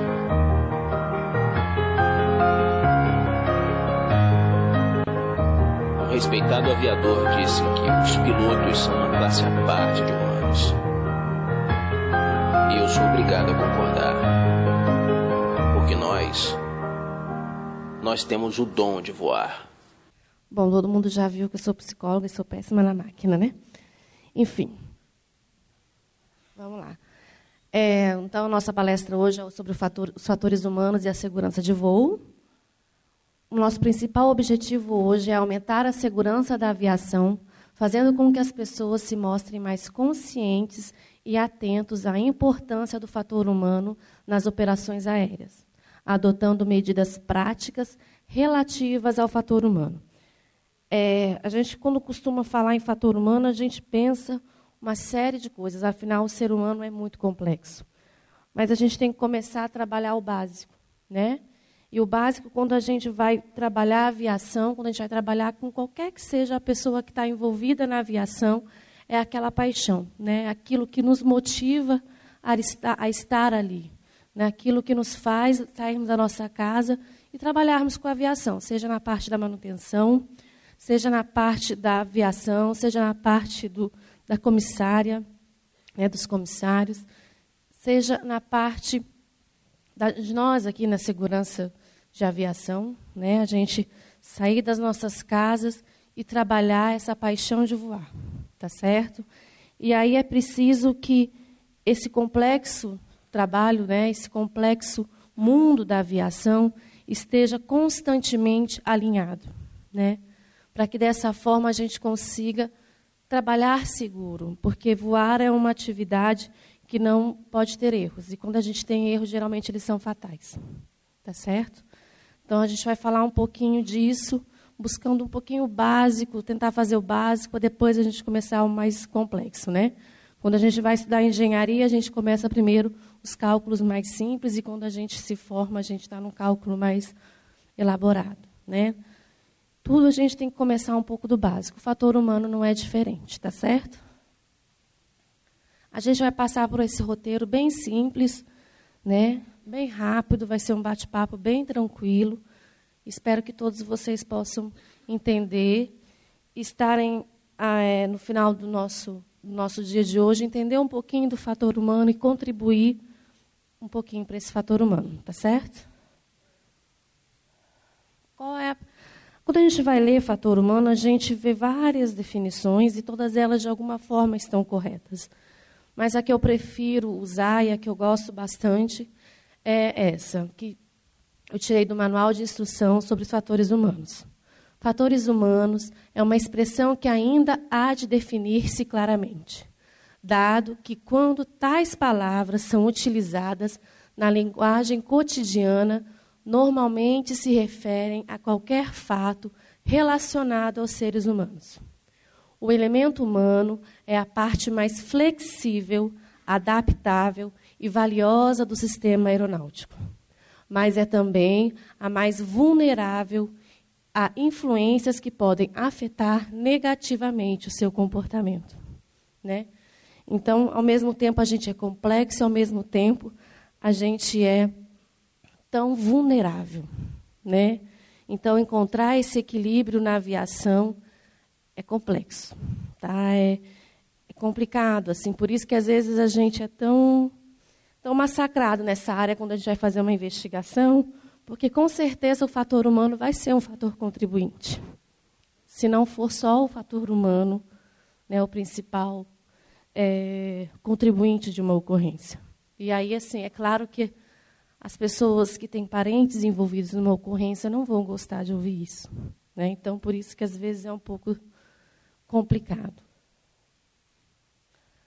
É, e aí eu vou falar agora dos fatores que podem são influenciadores um, do fator humano e de que forma a gente pode estar trabalhando essa segurança, tá certo? A cultura e o clima organizacional, né? Eu, eu acredito que esse hoje seja um dos fatores que a gente mais estuda, mais é, encontra contribuindo numa ocorrência, né? Porque nós somos influenciados pelo meio em que a gente vive, né? E muitas vezes a gente chega em uma empresa aérea, chega em um, uma equipe de manutenção, a gente identifica alguns pontos negativos e depois de um tempo, sem querer, a gente está fazendo aquelas mesmas coisas que a gente chegou um dia e achou que era ruim. Porque nós somos influenciáveis pela cultura. Né? A gente, o meu primeiro acidente que eu investiguei quando eu cheguei no Seripa, há um ano e meio atrás, durante a CVR que a gente ouviu do acidente, eu ouvia um rapaz e a gente foi até a unidade em que ele trabalhava para ouvir, porque ele tinha, né, como é que foi a sistemática do, do voo antes daquele acidente. E ele falou sobre as, das, sobre as preocupações, sobre os problemas que ele encontrava naquele aeroporto para, para efetuar o pouso. Né? Falou também dos hábitos e costumes que eles tinham naquele, naquele aeroporto. E, fatalmente, depois de um ano, o acidente foi no dia 6 de janeiro, quando foi no dia 4 de janeiro do outro ano, ele faleceu num acidente, de, num acidente aéreo, na mesma região que eu estava investigando, e na mesma região que ele sabia dos problemas. É, então, a cultura daquela equipe, a cultura que existia naquele aeroporto, não tinha sido modificada. Né? E por mais que ele identificasse as problemáticas daquela, daquele acidente, ele, ele foi vítima de um acidente muito parecido. Né? Então, vejamos, às vezes a gente vai cometendo os mesmos atos, os mesmos comportamentos, mas a gente acha que com a gente nunca vai acontecer. Né? Isso é a cultura, é a cultura da, da equipe, é a cultura daquela organização. Né? Eles sabiam que voar naquele local com o tempo chuvoso era complicado, e o voo que eu investiguei há um ano atrás e o dele, as características do tempo eram as mesmas. A aeronave era a mesma, só a tripulação que não. Então percebam a importância da gente estar atento ao que, ao que acontece ao nosso redor, né? O bem-estar do indivíduo, né? A gente tem aí o pessoal da medicina aeroespacial que trabalha tanto as consequências do corpo em relação a essa parte de, de voar, em relação às ao uso de drogas, ao uso de álcool. E a gente, às vezes, acha que a gente bebeu uma cervejinha ali com o nosso colega, ficar até meia-noite, né? Na internet, voando, voando é, dormindo pouco. E depois a gente trabalhar, não vai afetar. Né? A gente tem casos de a equipe da manutenção não fez o, che o cheque direito do pré-voo ou do pós-voo e a pá do rotor principal daquela aeronave escapou por uma, um simples aperto de parafuso. Né? E foram oito vítimas fatais. Então, percebam o quanto a nossa responsabilidade, aquilo que eu tenho dentro de mim, aquilo que eu entendo como sendo o principal fator para contribuir para aquela segurança. Né? A gente tem que ter essa consciência, e ter só a consciência não basta, a gente precisa ser um ser atuante. Né? O trabalho em equipe, a aviação é um trabalho, pode ser ela é, de caça, a gente na aeronáutica né, tem muito isso, pode ser ela em grupo, na aviação de transporte, pode você trabalhando no, naqueles, é, em aeronaves que só tem você. Mas a manutenção, o lugar, a gente precisa trabalhar em equipe. Né? A gente precisa saber como é que as condições do tempo, como é que são as condições daquele aeroporto que a gente tá, vai operar, e a gente vai depender um do outro. Né? Não é porque eu sou que estou na linha de frente daquela máquina que eu sou soberano. Né? Às vezes a gente chega. É, eu falo isso muito quando a gente vai fazer investigação lá no Seripa. A gente precisa entender que a experiência, a vivência do indivíduo que a gente trabalha é muito importante para o nosso trabalho. Né? É, eu entrei no Seripa faz dois anos, e eu preciso entender que, embora eu seja psicóloga desde 2009, trabalhar com aviação me requer estudo, me requer saber que meus amigos que trabalham com a manutenção, o meu amigo que é piloto, vai contribuir para o meu trabalho. Eu não vou conseguir fazer uma investigação, uma prevenção 100% se eu não trabalhar em conjunto. Né? E assim é, é, é, é o aeroporto, assim é é nós na faculdade, é assim quando a gente está numa atividade aérea. Né? Às vezes a gente endeusa os pilotos, mas para aquela máquina estar tá voando, a engenharia precisou estar tá atuante, a manutenção. Né? Então, a gente precisa entender que nós não vivemos sozinhos na aviação. Né? E que viver sozinho na aviação, fatalmente, vai lhe custar muito caro saber ouvir o outro, saber identificar aquilo que pode estar contribuindo, aquilo que o outro tem para me oferecer e que eu tenho para oferecer a ele. Tá certo? A liderança, a forma com que eu sou o líder, como é que eu, como é que eu cobro os meus liderados. Para a gente poder saber liderar, a gente tem que ter sido liderado um dia. Né? A gente é reflexo daquilo que a gente teve durante a nossa vida, né? Como é que eu vou liderar sendo que eu não, se eu não fui, nunca fui liderado? A gente precisa percorrer uma série de caminhos e precisa exercer essa liderança com humildade. É, eu acho que isso é o mais importante, é a gente saber exercer essa liderança com humildade. Né? É saber que essa liderança está ali por um momento. Mas que para que, que o, o contexto todo aconteça, eu preciso de outras pessoas. Não é porque eu sou líder que eu preciso agir sozinho. Tá? A comunicação. Eu digo que quando a gente vai fazer o curso de, do CRM, a comunicação é o mais importante. Porque tudo começa na comunicação. Né? A gente, quando nasce, a gente já chora. Chorar já é uma comunicação. Né? E aí a gente vai no decorrer da nossa vida se comunicando. E a forma com que eu aprendi a me comunicar é diferente da forma com que a pessoa que trabalha comigo aprendeu a se comunicar.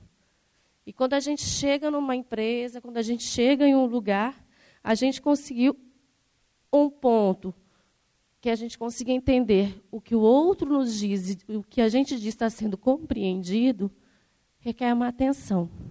Né? É, na aeronáutica, eu costumo brincar. Quando eu morei, eu morei em Manaus durante 13 anos. Meu pai é militar, meu esposo é militar. E eu tinha uma amiga que ela veio de Recife.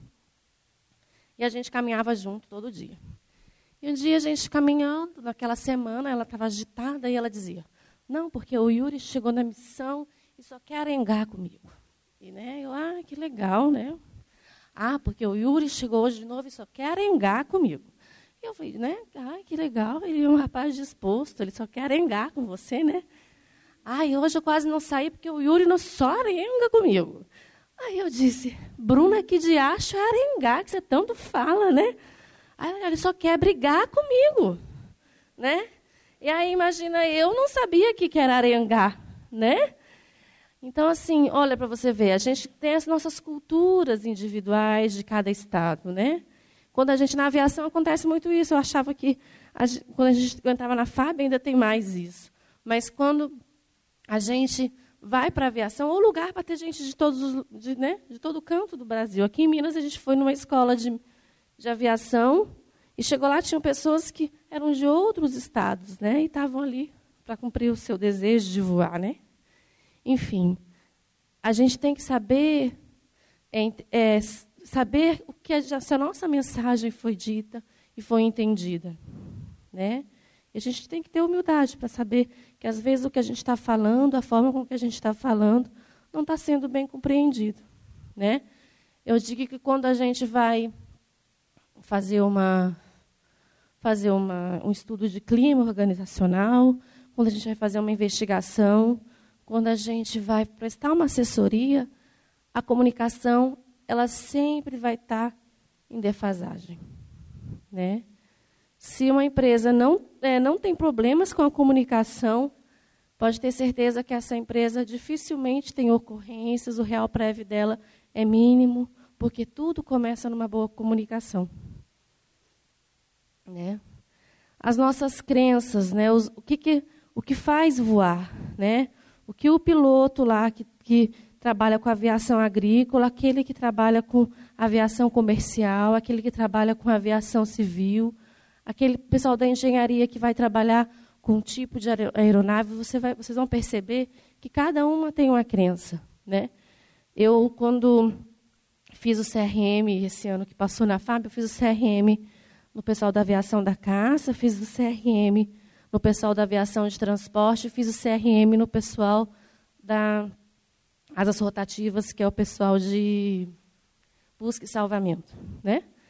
E quando a gente chega no esquadrão, a gente percebe que cada um tem um tipo, cada um tem uma crença. Embora sejam todos militares da Força Aérea, cada um tinha uma especificidade. Né? O pessoal de busca e salvamento eles eram mais humanistas, eles, eles se preocupavam mais com o outro, com o ser humano. O pessoal da caça era sempre combate, sempre defender. Né? O pessoal da, da de transporte era pau para toda obra. Né? Então, cada um tinha uma especificidade. Né? Quando a gente vai, e a gente vai ser influenciado por isso. Quando a gente vai na, na escola de aviação, que a gente conhece o pessoal da escola de aviação, ele tem um perfil. Quando a gente vai aqui na PM de Minas, quando a gente vai numa aviação agrícola, a gente percebe o perfil e a crença de cada um. Né? E o mais interessante, eu conheço pessoas que já foram da aviação de asas rotativas e hoje estão na aviação de transporte, de asa fixa, e elas mudaram, porque as crenças daquele lugar, a organização é capaz de, mudar o indivíduo. Né? E é importante a gente entender qual é a crença daquele local, né? quais são os, o que move aquele local. Todos têm o desejo de voar, mas o que move, né? Quando eu fui visitar a Embraer, a gente percebia cada projeto tem um, uma pessoa de uma forma diferente. Né? Porque cada, cada projeto é diferente. Cada, cada, cada é, objetivo final de um projeto diferente. É, o pessoal que faz o Legacy é de um jeito, o pessoal que está nesse projeto novo da FAB é de outro jeito. Estão na mesma empresa, estão na, né, no mesmo, mas são de projetos diferentes. Né? Quando eu estava na faculdade, a gente ficava zoando assim, que psicólogo é aquele que não teve culhão para ser psiquiatra, fisioterapeuta era aquele que não teve coragem para fazer massoterapia, né? E assim a gente ia levando, né? Mas é porque era o perfil de cada um. Assim é aqui na engenharia, eu acho que vocês têm as brincadeiras de vocês, né? Tá certo?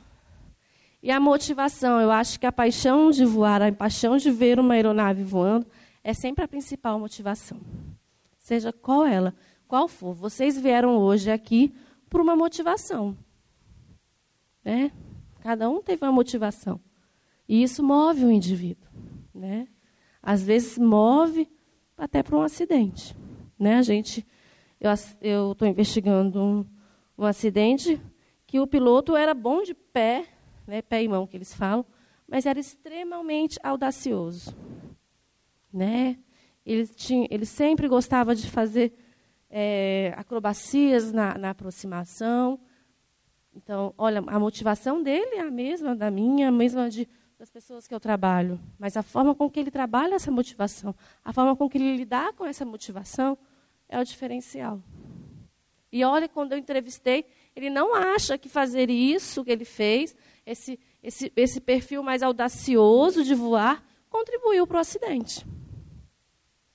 É o mais triste, porque provavelmente ele vai ser afastado do voo. Né? Uma das minhas recomendações é essa. Né? Então, percebam quanto essa motivação pode contribuir para uma ocorrência. Tá?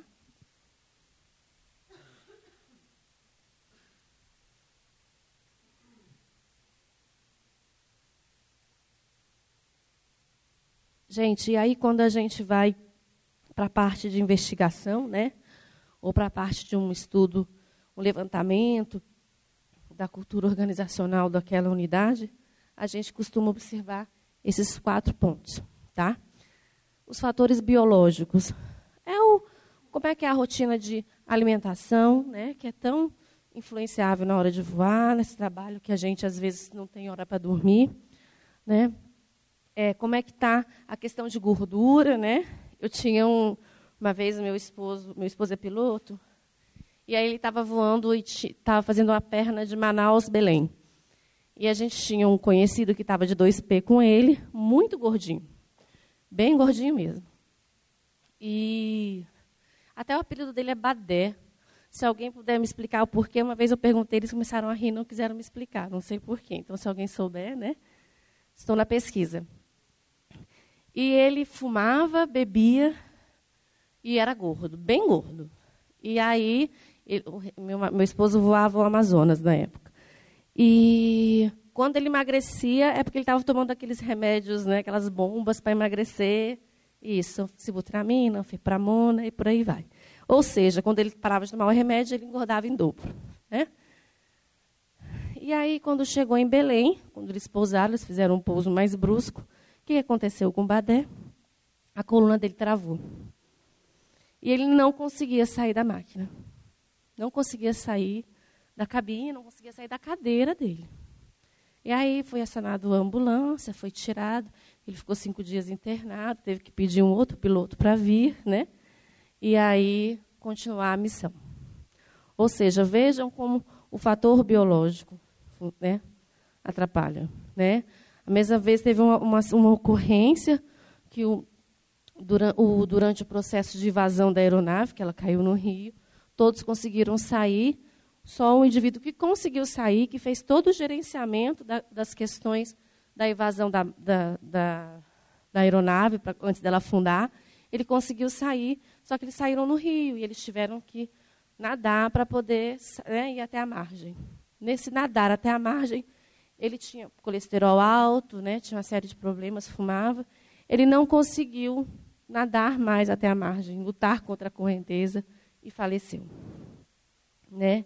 Então, a gente, quando vai a um, uma unidade aérea, a gente percebe bem esses fatores biológicos. Né? Fora a bebida, né? a bebida, o, é, o cigarro. Teve uma, tem uma pesquisa americana de há quatro anos atrás que a segunda maior causa de acidentes aéreos eram álcool. Né, o maior nível de alcoolismo na aviação é na aviação. Nessa unidade de aviação. Tudo gera um happy hour, né? Tudo gera uma comemoração depois. Né? Se a gente está numa, numa, numa, cidade nova, a gente vai para um barzinho beber. Né? Ninguém te chama para correr. Né? Ninguém te chama para fazer aquela, tomar um suco detox. Né? É, os fatores psicológicos, né? Como é que tem sido trabalhada essa motivação do indivíduo, né? Como é que estão trabalhando a questão da, dos relacionamentos interpessoais, a liderança, tá certo? Os fatores sociais, né? Ninguém vive se não está inserido em uma sociedade, a gente precisa entender como é que precisa saber como é que é a família, como é que está a casa, né? são os fatores sociais, como é que está né, esse indivíduo que trabalha na, na, na unidade aérea, como é que está por detrás disso. E os fatores organizacionais. Né? É, a gente acha isso tão balela, tão batido, mas a gente está investigando um outro acidente que os fatores organizacionais são extremamente desorganizados. E eles estão na aviação aproximadamente 13 anos.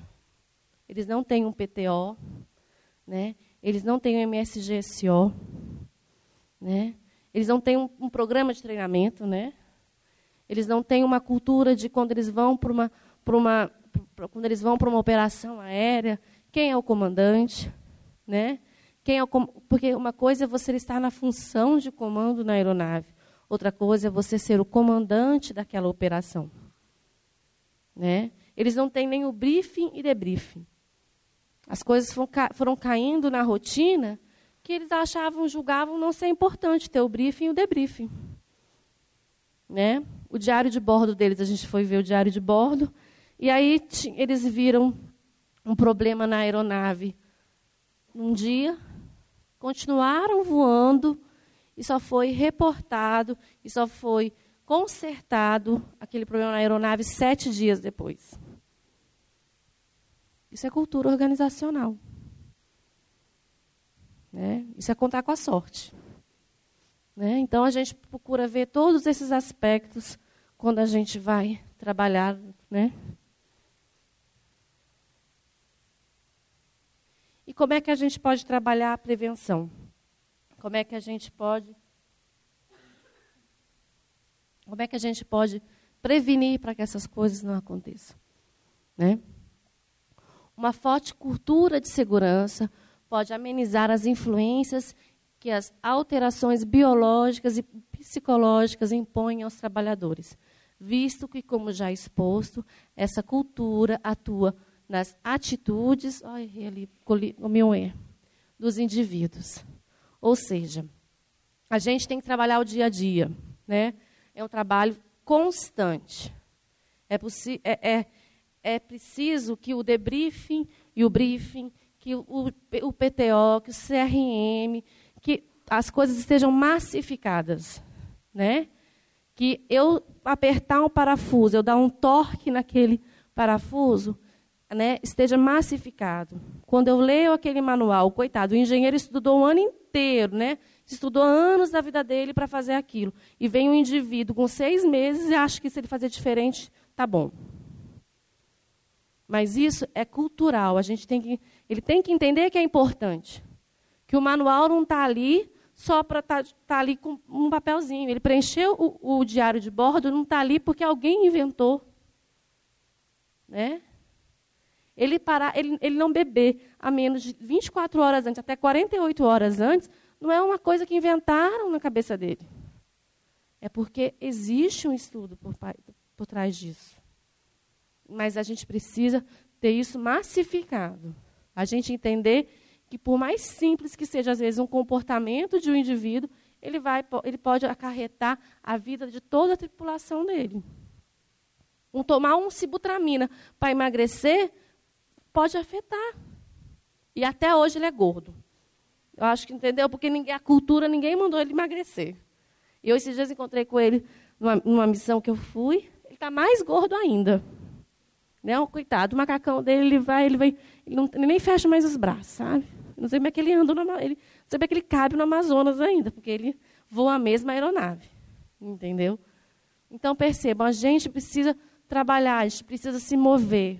A gente precisa entender que para que o meu sonho aconteça, a gente precisa da contribuição do outro e o outro precisa entender que a segurança é importante. Né?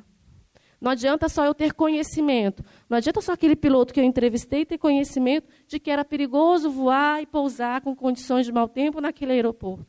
Ele precisa entender que ele é, é um ser que, o, que pode morrer. Né? que a desorientação acontece por um lapso de segundos. Assim como o colega dele se desorientou e morreu, ele se desorientou e morreu. Então a gente precisa entender, a gente precisa ser chato, a gente precisa ser aquela pessoa que está constantemente preocupada. Tá certo? Então, assim, a gente trabalha hoje, o Seripa trabalha isso para que é muito mais gostoso a gente fazer a prevenção aqui do que a gente fazer uma investigação. Né? Porque quando um indivíduo morre, não, geralmente morre mais gente, quando, né? Quando um morre, é uma série de pessoas que vêm por detrás disso. Né? É uma série de indivíduos que estão sofrendo aquela perda. E falar às vezes para aquela família que ele morreu por um erro dele é muito triste. Né? Então percebam, por mais que a automação esteja aí, a tecnologia esteja aí, mas ainda é o ser humano que está no fim daquele processo. Seja no início ou seja no fim. Tá certo? Eu acho que eu alcancei o nosso objetivo. Tá? Antes de finalizar, eu vou passar mais um vídeo. Só um minutinho. A gente passou por esse roteiro, né? Vou passar o vídeo. Cadê o Nilson? Deixa eu ver se eu consigo aqui. Quando se é pequeno, tudo o que você deseja se torna bem mais simples do que parece. Construir o próprio patrimônio, chegar à lua, ter o emprego dos sonhos, viajar pelo mundo. O engraçado é que você cresce e a maioria desses desejos permanecem com você por muito tempo. Alguns vão continuar apenas como sonhos Outros podem até virar realidade. Mas para isso, é preciso que você responda a uma pequena pergunta: O que você quer ser quando crescer? Astronauta? Médico? Bombeiro? Saber essa resposta não será o fim das suas buscas, e sim o seu ponto de partida para várias outras. É através dela que o seu futuro começa a ser desenhado. É ela quem transforma o plano louco em algo totalmente possível. Comigo não foi diferente. Assim como você, eu queria o improvável, o surpreendente, o inovador. Fazer o que ninguém mais seria capaz de realizar. Ir tão longe que nenhuma outra pessoa pudesse me alcançar ser o descobridor de uma nova era ou, quem sabe, de um novo tempo. Na verdade, eu queria mesmo era realizar meus desejos. E assim como numa brincadeira de criança, conquistar tudo aquilo que parecia improvável. O trabalho dos sonhos, a família perfeita e, por que não, viajar pelo espaço? Não cheguei a ser astronauta fui bombeiro e muito menos médico. Mas experimentei o novo. Comecei do zero. Fiz de tudo. E tudo de uma forma diferente. Servi a aeronáutica, vendi jornais, verduras e picolé. Trabalhei como ajudante na construção civil. Fui operador de produção, pintor e até artesão. O meu primeiro grande patrimônio não foi nenhum castelo Vendi muito esterco e metal para adquiri-lo. Talvez todas essas funções não me permitiam enxergar mais longe naquele momento, mas com certeza permitiu-me ter experiência suficiente para crescer com humildade, amadurecer, ter responsabilidades, experimentar minha capacidade de empreender para viver e estar à frente do tempo em que vivia. E você? Tem sonhado com quê? Quais os seus planos para chegar lá? Ficar parado não vai lhe trazer nenhum resultado inovador. Não lamente a sua sorte. Não tenha vergonha do que faz. O trabalho é o que transforma você. Posso te dar um conselho? Sonhe. Experimente. Faça o novo. Busque a concretização dos seus desejos todos os dias. Escolha fazer o que você gosta, não apenas o que lhe traz dinheiro. Ele virá naturalmente através de seus esforços.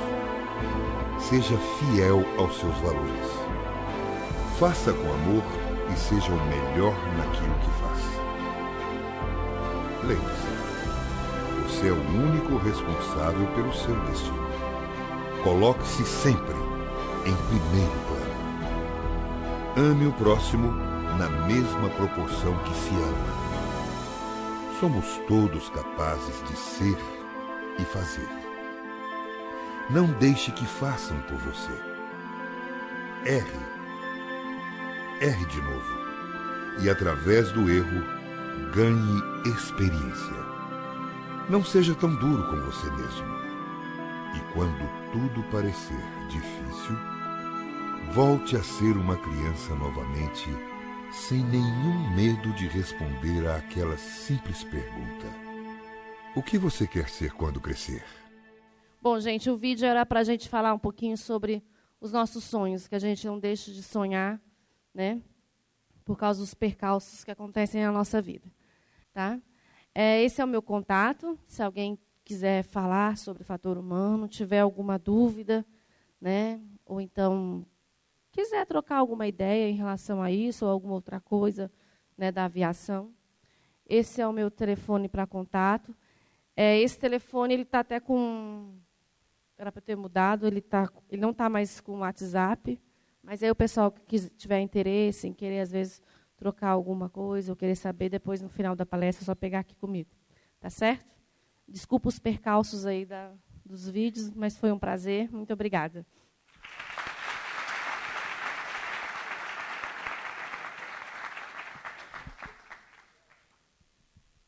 Então, pessoal, dando prosseguimento aqui à nossa palestra, né? Nós vamos ter o prazer de ter o colega do DCE agora. Então é o seguinte, pessoal. Próximo palestrante. Tenente Adelson, do DCEA. Robson Adelson Oliveira, primeiro tenente especialista em controle de tráfego aéreo. Vocês estão falando com autoridade, beleza? Então, formação. Direito na Universidade de de Sá. Cursos. Curso de formação de sargentos, Escola de Especialista de Aeronáutica. É, DO 220, habilitação em controle na área do ACC-BS, Centro de Controle de Brasília. DO 221, habilitação radar de vigilância na área do ACS-BS, Centro de Brasília. ATM, supervisor de órgão ATC e CEA, 2004. Também é qualificado em fragiologia para situações em emergência, do DTCE Galeão. SMS, Safety Manager System, pelo CENIPA, 2009. ASE, Gerenciamento de Segurança Operacional no CICEAB, no ICEA. Curso de Adaptação ao Oficialato. ASE 001, Inspeção de Segurança Operacional do Controle do Espaço Aéreo. Experiência profissional do Tenente Adelson. Cargo, ATTCO, ACC, BS. Depois tu traduz aí, parceiro, beleza? Período, né? 13, 3 de 7 de 92, né? A TTCO também da Torre do Galeão, né? Adjunto operacional da Torre do Galeão e adjunto da Acipaceia Galeão. Atividades especiais. Composição da equipe de gerenciamento de risco da segurança operacional da TMA-RJ para a Copa do Mundo de 2014. Composição da equipe de gerenciamento de risco da segurança operacional da TMA-RJ para os Jogos Olímpicos. Então vocês estão vendo aí né, com quem que vocês estão falando. Né? Nós trouxemos aqui os assuntos barra palestrantes mais adequados para vocês, que vocês são um público misto entre pessoal em formação e pessoal já em operação. Eu tenho um grande prazer de passar a palavra agora para o meu amigo, excelente profissional, Tenente Adelson.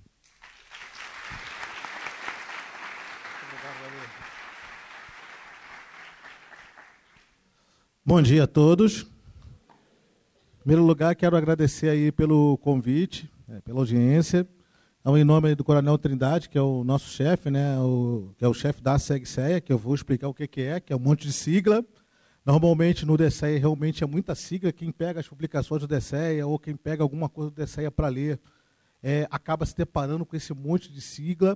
E, e, tem essa, realmente essa dificuldade aqui que o meu amigo Nilson teve de, de identificar aí o significado. Então, vou começar logo pela ATCO que ele falou aí, do inglês Air Traffic Controller, tá certo? É controlador de tráfego aéreo, então eu tive essa experiência de começar minha carreira profissional no Centro Controle de Brasília, passei lá sete anos, após sete anos eu fui para a Torre Galeão, controlador da Torre Galeão, após é, supervisão da torre, após fui trabalhar com segurança operacional é, e estou fazendo essa função desde, desde, desde então, desde 2009, e atualmente eu faço parte lá da, da SegSeia. Para começar, é, eu ia colocar um vídeo, mas a Ilariel não trouxe esse vídeo, tá certo? Não coloquei o vídeo, então a gente já tem aí, é, vamos evitar aí os percalços aí com a situação do vídeo. Mas o vídeo realmente é muito interessante, já tinha visto. Quem puder procurar, o vídeo que a ia passar aqui é um vídeo excelente. E. Deixa eu começar aqui. Então, nosso objetivo aqui é apresentar o processo de investigação de tráfego aéreo no SEAB. Nós vamos seguir esse roteiro, falar sobre o, o organograma CIPAER do CICEAB. O que é CICEAB? Vai começar a explicar as siglas. CICEAB é o Sistema de Controle do Espaço Aéreo. Tá ok, gente? Então, essa sigla é CICEAB, é Sistema de Controle do Espaço Aéreo. As funções do elo CIPAER dentro do CICEAB e algumas conceituações que são importantes. A comunicação de ocorrência, a preservação dos dados, que é, um, é algo muito importante para que a investigação tenha o seu curso, a elaboração do RICEA, que é uma outra sigla, esse RICEA é o Relatório de Incidente do Controle do Espaço Aéreo, e ações após a, a, a finalização da investigação é, do incidente, né, que é, é, o relatório do incidente de controle do espaço aéreo, como eu já mencionei. Então, para começar, eu quero desfazer uma lenda. É, todo mundo diz que controlador de tráfego aéreo é estressado.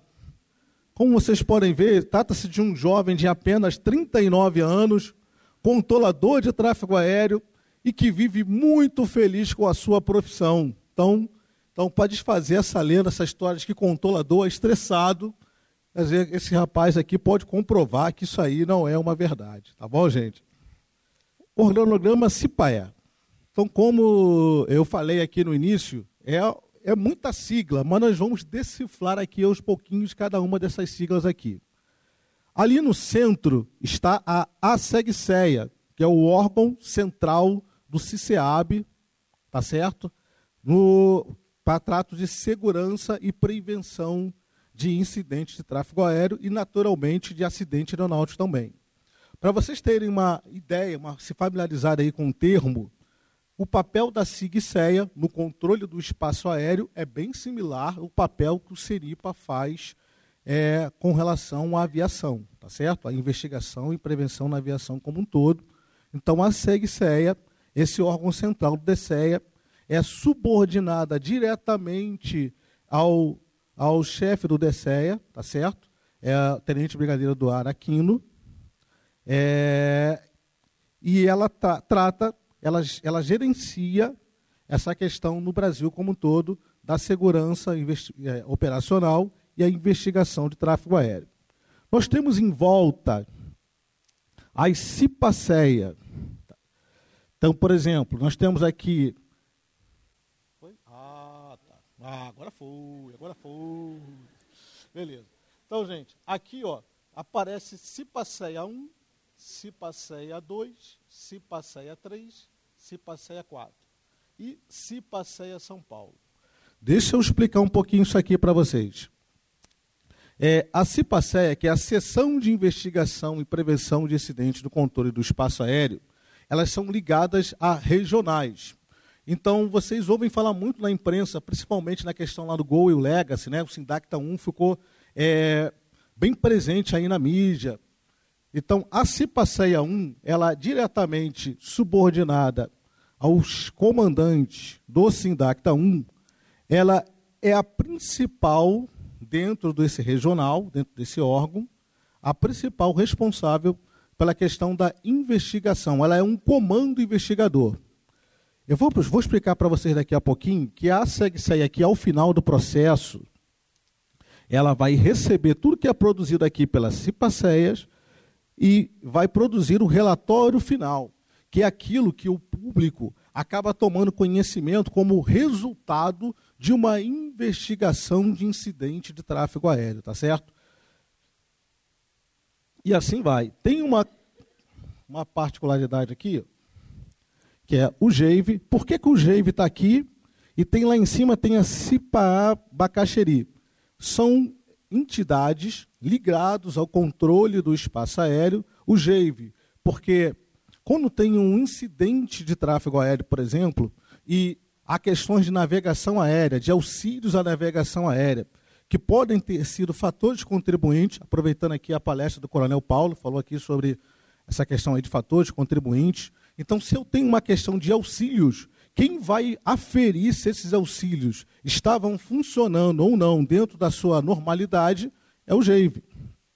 Então, quando tem uma questão envolvendo o GEIVE, acaba vindo aqui para a SEGSEA também porque o, o, o chefe do DCEA precisa tomar conhecimento desses fatos também, até para melhorar a operação do GEM no, no, tocante à segurança operacional, tá ok? Então aqui nós estamos é, compreendendo o papel da CIPACEA e logo à frente nós vamos dar uma explicação que vocês vão entender muito bem o papel dessas siglas aqui. Então vem a função do elo, do elo CIPAE.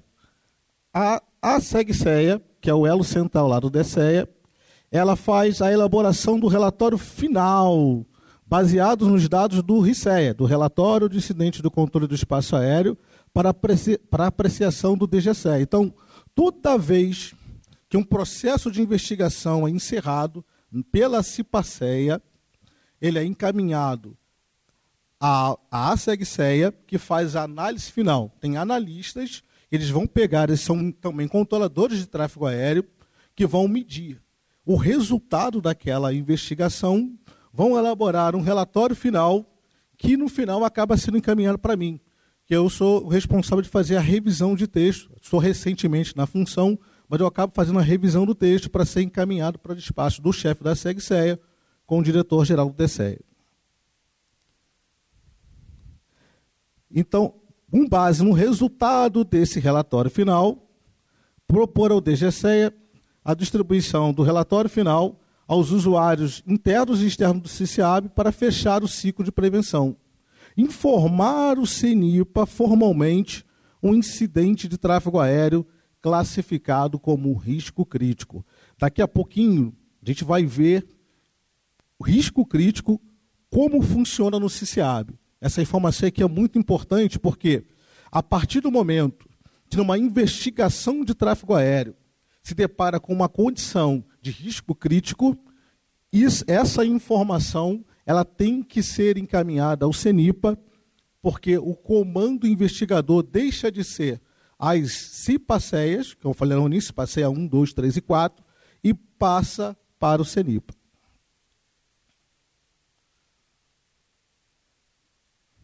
Então, aqui, como eu falei, aqui estão tá os regionais, Sindacta 1, Sindacta 2, Sindacta 3, Sindacta 4 e o SRPV São Paulo. O SRPV São Paulo tem uma, uma peculiaridade interessante. O SRPV São Paulo, Serviço Regional de Proteção ao Voo de São Paulo, ele não é só responsável por São Paulo, mas também o Rio de Janeiro é subordinado também ao SRPV São Paulo. Gente, quando eu estou falando aqui subordinado, é, eu estou falando no, no aspecto, é, se for militares, são subordinados. Se for uma, por exemplo, a Torre Santos Dumont, que é uma entidade que pertence à Infraero, ela, nos assuntos de segurança operacional, é, de fiscalização de como anda as atividades de tráfego aéreo, a responsabilidade de conferir se isso está em conformidade com as normas, acaba sendo do SRPV São Paulo. Tá certo, gente? Então, se eu tenho um problema, um incidente ou uma ocorrência de tráfego aéreo envolvendo a Torre Jacarepaguá, a Torre Santos Dumont, esse órgão aqui, ó, o SRPV São Paulo, que tem a Cipacé São Paulo aqui debaixo do guarda-chuva dele, é que vai fazer a investigação desse incidente de tráfego aéreo. Então, o que faz aqui o, esses regionais? Designar formalmente o elemento credenciado responsável pela investigação de um determinado incidente de tráfego aéreo. Designar formalmente o elemento credenciado em fatores humanos para propor a equipe de investigação de um determinado incidente de tráfego aéreo. E aqui eu quero aproveitar esse, esse, essa, essa informação aqui, é, aproveitando aí a, a, a palestra da Lariel, antes, nos processos de investigação, essa questão de fatores humanos no âmbito do tráfego aéreo, ela não estava sendo é, muito bem é, observada. Mas, nos tempos para cá, a norma mudou, que é a ICA 6330, que regula como é esse processo de investigação de incidentes de tráfego aéreo. E essa pessoa aqui, ó, o elemento credenciado de fatores humanos, ele passou a compor a equipe. Então, por exemplo, qual o papel dos fatores humanos? Eu não sou especialista, Lariel é, mas na investigação ela vai observar, por exemplo, o cenário de trabalho. O que está presente naquele cenário de trabalho que pode não estar funcionando bem e pode estar é, contribuindo ou apresentando fatores contribuintes por um incidente de tráfego aéreo, ou para o desempenho de segurança daquele órgão não está indo muito bem. Então, essa, essa a participação aqui, ela passou a, a, a é, passou a, a fazer parte da composição da equipe, inclusive na entrevista é, do, com os envolvidos no incidente. Supervisores, controla, os controladores que estavam na posição operacional, é, os coordenadores, Tá certo? E, e uma outra coisa também que é avaliada aqui pelo pessoal de fatores humanos, a dinâmica da equipe. Como foi essa dinâmica da equipe? Será que a comunicação que a Lariel abordou aqui na palestra dela, muito bem abordada, é, a comunicação da equipe, ela está boa, está efetiva? Por exemplo, eu tenho um tráfego que está evoluindo, está entrando pelo setor norte, um outro chegando pelo setor sul, ambos vão para o Galeão, eles têm o mesmo estimado num determinado ponto.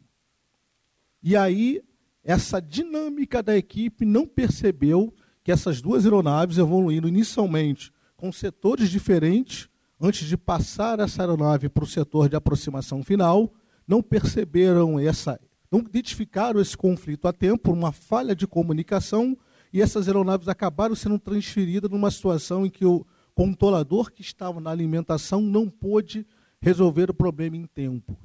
Essa é uma questão de dinâmica de equipe. A dinâmica dessa equipe não está funcionando muito bem.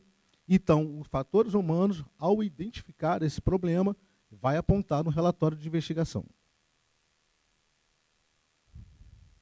Uma outra coisa importante aqui do regional, faz no processo de investigação, é prover apoio técnico, administrativo, transporte e tudo que é necessário para que esse processo de investigação consiga identificar as causas de um incidente de tráfego aéreo.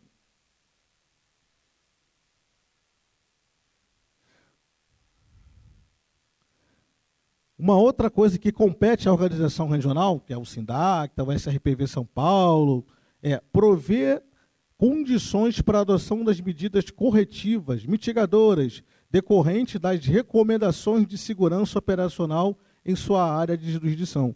O Patrício está ali, que é direito, o pessoal no direito não gosta muito da utilização desse termo aqui, jurisdição, que quer dizer, significa dizer o direito, né? Então, mas a norma está escrita dessa forma, ela fala em jurisdição. Então, muita gente acaba criticando, dizendo é área de atribuição. Tá certo, gente? Mas olha a importância do, do papel desses regionais aqui. E, avançando aqui na nossa informação, vem a CIPACEA. A CIPACEA, que é a Seção de Investigação de Prevenção de Acidentes Aeronáuticos, que é subordinada diretamente ao chefe dos regionais, ela é responsável pela designação ou seja, vai propor ao chefe do, do, do, regional, do SINDAC, do SRPV, a designação do elemento credenciado em controle de tráfego aéreo responsável por essa investigação. Tá certo, gente? Há um controle por parte aqui dessa da CIPACEA, desse ente aqui, de quais são os investigadores que têm condições de assumir aquela investigação. Por exemplo, um controlador, é, um oficial controlador ou um técnico de segurança do controle de espaço aéreo da Torre Galeão ou do DTCEA Galeão, que eu vou, mostrar para vocês daqui a pouco ali é, o que faz, ele não pode investigar é, uma, um incidente de tráfego aéreo do DTCE Galeão. Por que não pode? Porque ele fere a Código de Ética de Investigação. Ele está emocionalmente comprometido, está envolto na cultura daquele órgão. Então, não é uma pessoa que tenha as condições ideais de fazer uma investigação e trazer o resultado desejável, que é apontar as medidas mitigadoras desejáveis para evitar que fatos como aquele voltem a acontecer, tá bom, gente? Então, pelo envolvimento, se ele tiver que apontar alguma coisa envolvendo a organização, a organização tem um chefe, tem um chefe do órgão, tem o comandante é o chefe lá do destacamento daquela localidade. Será que ele vai ter a isenção de apontar essa falha se ele está naquele local, naquele local de trabalho, se ele participa daquela cultura? Então, gente, por esse motivo, a CIPACEA quando fizer essa indicação, ela vai buscar alguém que seja fora daquele órgão para que essa investigação ela seja conduzida com a máxima isenção possível e traga os resultados realmente desejáveis, que é melhorar a, a, a segurança operacional. Outros aspectos importantes, aqui, aqui eu coloquei uma nota, quando o incidente de tráfego aéreo envolver órgãos ATS sob jurisdição de regionais diferentes, cada organização envolvida ela pode designar um investigador na sua área, mas no órgão em que aconteceu o incidente, ele é o responsável pela investigação, pelo RICEA. Então, uma experiência prática, que eu acredito que as experiências práticas acabam esclarecendo melhor, Outro dia recebemos uma ligação dos, do, dos, da CIPA Saia 2, Sindacta 2, lá em Curitiba. Foi identificado, através do registro, uma notificação de ocorrência, que um determinado ATCO do Sindacta 2 cometeu uma falha operacional e essa falha operacional dele fez com que houve um, que ocorresse um incidente de tráfego aéreo na área do Sindacta 1, do ACC Brasília.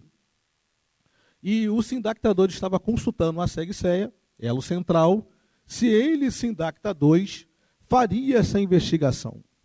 E a SEGSEA falou: opa, você não vai fazer essa investigação, porque a redução de separação entre as aeronaves ocorreu na área do Sindacta 1.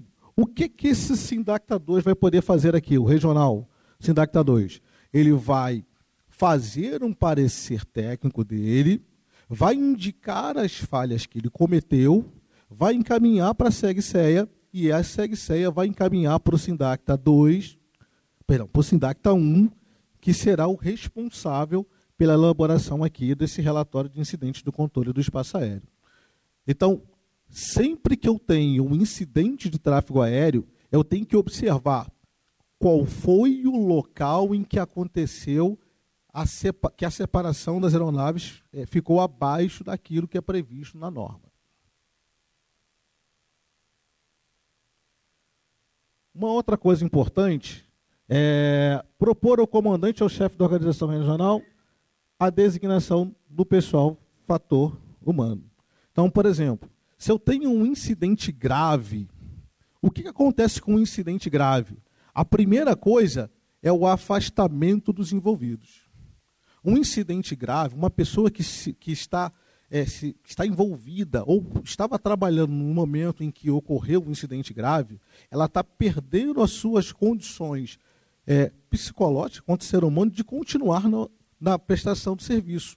De imediato, o supervisor, o chefe de equipe, a pessoa responsável por aquele serviço, vai afastar aquela pessoa, vai encaminhá-la para o pessoal, fatores humanos, prestação de psicologia, aquela pessoa vai ser avaliada e logo a seguir ela vai passar por um exame de saúde para verificar as condições em que aquela pessoa, que aquele controlador é, está para continuar prestando serviço. Então é um afastamento imediato. Então, essa designação aqui, normalmente também é feito por elemento credenciado que não está na unidade, também para garantir essa isenção que eu estou conversando aqui com vocês. Uma outra, um outro papel importante aqui da CIPACEA é analisar as ocorrências informadas e solicitar ao PSNA, olha uma outra sigla aqui. Esse PSNA aqui, ó, é o provedor de serviços de navegação aérea a emissão do parecer técnico ATS, opa, uma outra sigla, Serviço de Tráfego Aéreo, quando a mesma não se configurar em um incidente de tráfego aéreo. O que que, o que, que acontece? Esse órgão operacional, ele vai fazer um parecer, ele vai indicar, eu não tenho um incidente de tráfego aéreo. Mas o que, que é uma ocorrência ATS? Excedeu é, o limite da condição normal da operação. Vou dar um exemplo prático que vocês vão entender. A torre deu um, uma autorização de pouso para uma determinada decolagem. E o controlador da torre observou uma viatura cruzando a pista sem autorização da torre. O controlador, em tempo, antes que a aeronave tenha passado lá a, altitude de decisão ou ponto de decisão para arremetida, porque senão ela vai entrar numa situação de contingência, ele comanda uma remetida dessa aeronave. Nesse caso, eu estou diante de uma ocorrência TS, excedeu o limite da, da, da operação, excedeu a normalidade da operação, porque o normal seria que a aeronave prosseguisse e concluísse o seu pouso, e, mas não tem um incidente de tráfego aéreo. Por quê? A separação normal, legal, prevista, ela foi mantida, embora nós tivéssemos um evento é, não desejável, que é uma incursão em pista. Tá ok, gente? Tranquilo aí? Alguma dúvida? Um outro papel importante aqui é, da CIPACEA, designar os elementos necessários fatores e fatores humanos quando solicitado pelo investigador encarregado em caso de incidente de tráfego aéreo grave, classificado como incidente aeronáutico, encaminhar os dados fundamentais dos provedores de serviços de navegação aérea da sua área de atribuição envolvidos em um acidente aeronáutico ao, ao investigador encarregado. Então, o que, que acontece? Se eu tenho um incidente aeronáutico, eu se eu tenho um acidente aeronáutico, o DSEA, a SEGSEA, a CIPACEA, ele deixa de ser o responsável da condução dessa investigação, porque quem tem a competência formal de fazer essa investigação, dependendo do, do, da, do tipo da ocorrência, é o SERIPA ou o CENIPA, dependendo do tipo de aeronave. Tá bom, gente?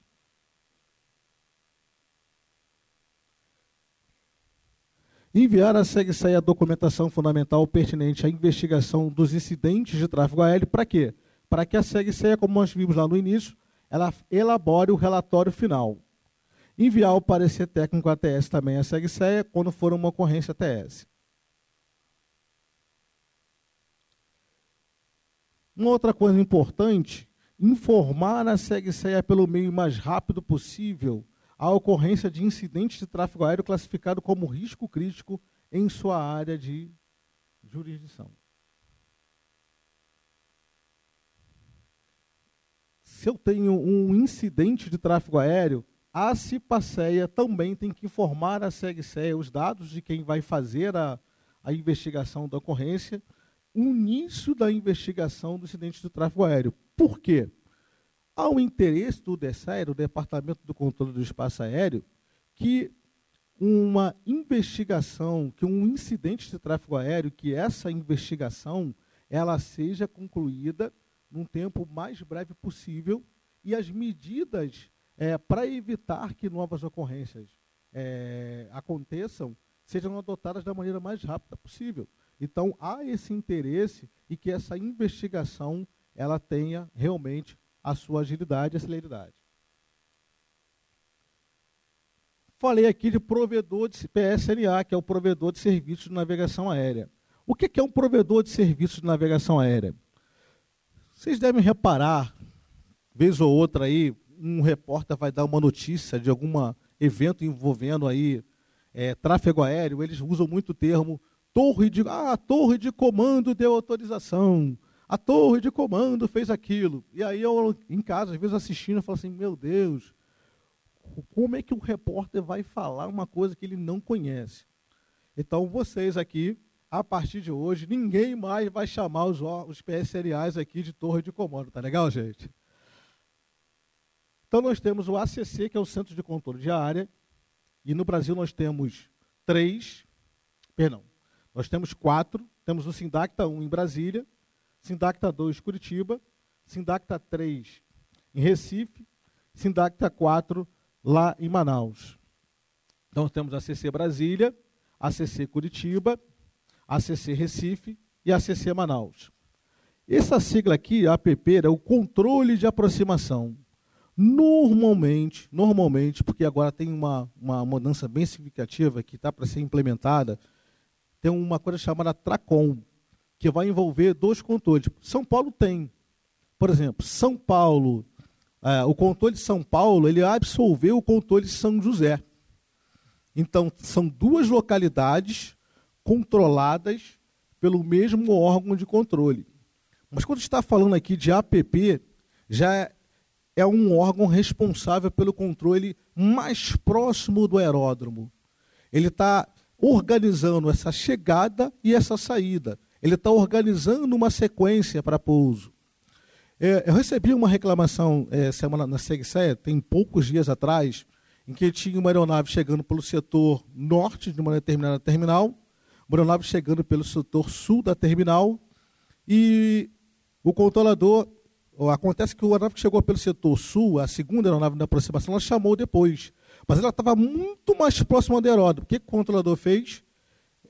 Manteve a, essa, a, a aeronave chegando pelo setor sul à frente, sequenciou a segunda aeronave chegando pelo setor norte, pediu para ela reduzir a velocidade e o piloto entendeu porque essa aeronave pelo sul era uma aeronave comercial que o controlador estava dando preferência para essa aeronave comercial. Mas não é isso. O papel desse órgão aqui, ó, controle de aproximação, é justamente organizar esse tráfego de maneira que o tráfego chegue na final para a torre separado para evitar uma remetida evitar um incidente de tráfego aéreo. Então foi avaliado, foi levantado os dados e realmente o controlador atuou, atuou de forma adequada. Existe também o que é, a imprensa gosta muito de chamar de torre de comando, a torre de controle. Por que coloquei esse nome aqui, é PTA?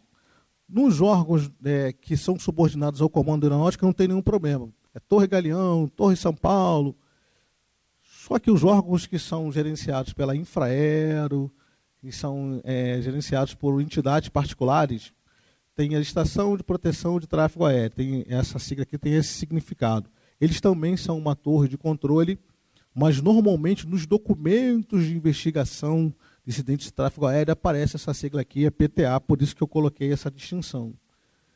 Qual é a diferença de uma torre para uma rádio?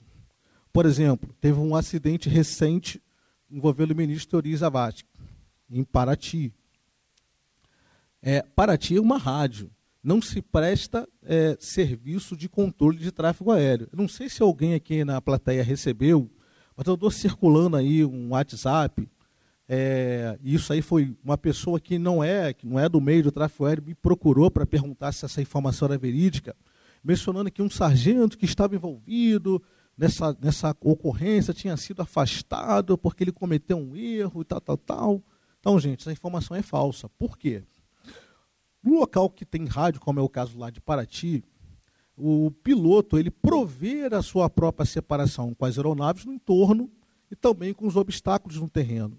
Então não há uma prestação de serviço de tráfego aéreo numa localidade que, é, que tenha é, a prestação do serviço de tráfego aéreo por uma rádio. Agora, se eu estou falando de torre de controle, significa que aquele aeródromo ele é controlado. Existe a prestação do serviço de controle. E isso é muito relevante para a informação que você vai receber.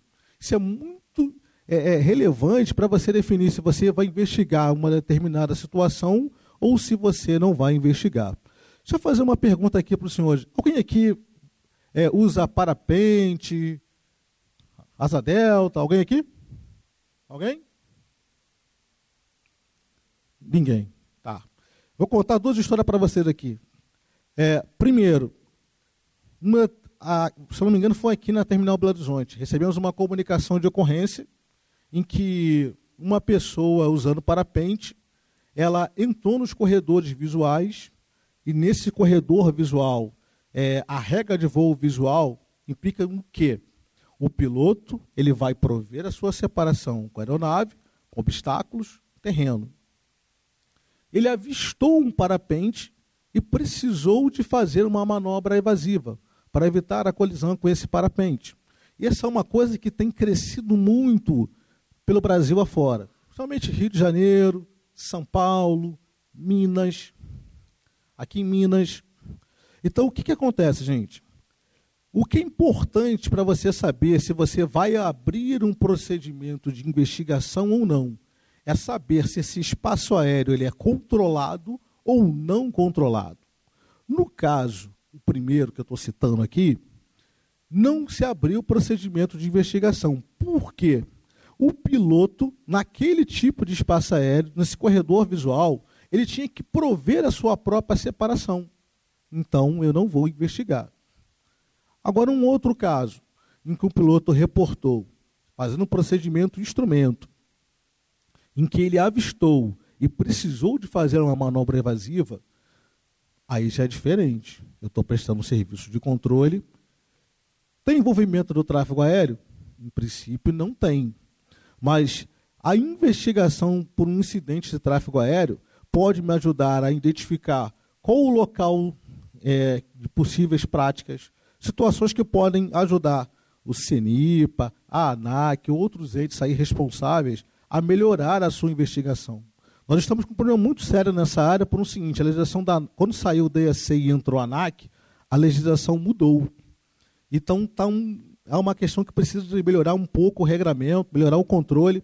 Inclusive eu, eu tive num, numa num evento com um, um, alguns gerentes da ANAC, e eu externei para ele essa necessidade de ter um, um melhor controle. É, ou seja, a pessoa ser cadastrada, a pessoa receber um cartão, de a, a, o, as rampas de salto terem é, um tipo de credenciamento da própria agência para que a gente pudesse ter esse, um melhor controle e evitar esse tipo de situação. Tá bom, gente? Então é muito importante para você definir se você vai investigar um evento ou não, qual é o espaço aéreo e qual é o órgão, o tipo de serviço que está sendo prestado. Se for um órgão que não presta serviço de controle, eu não estou diante de um incidente de tráfego aéreo, porque eu não tenho um serviço de controle naquele aeródromo.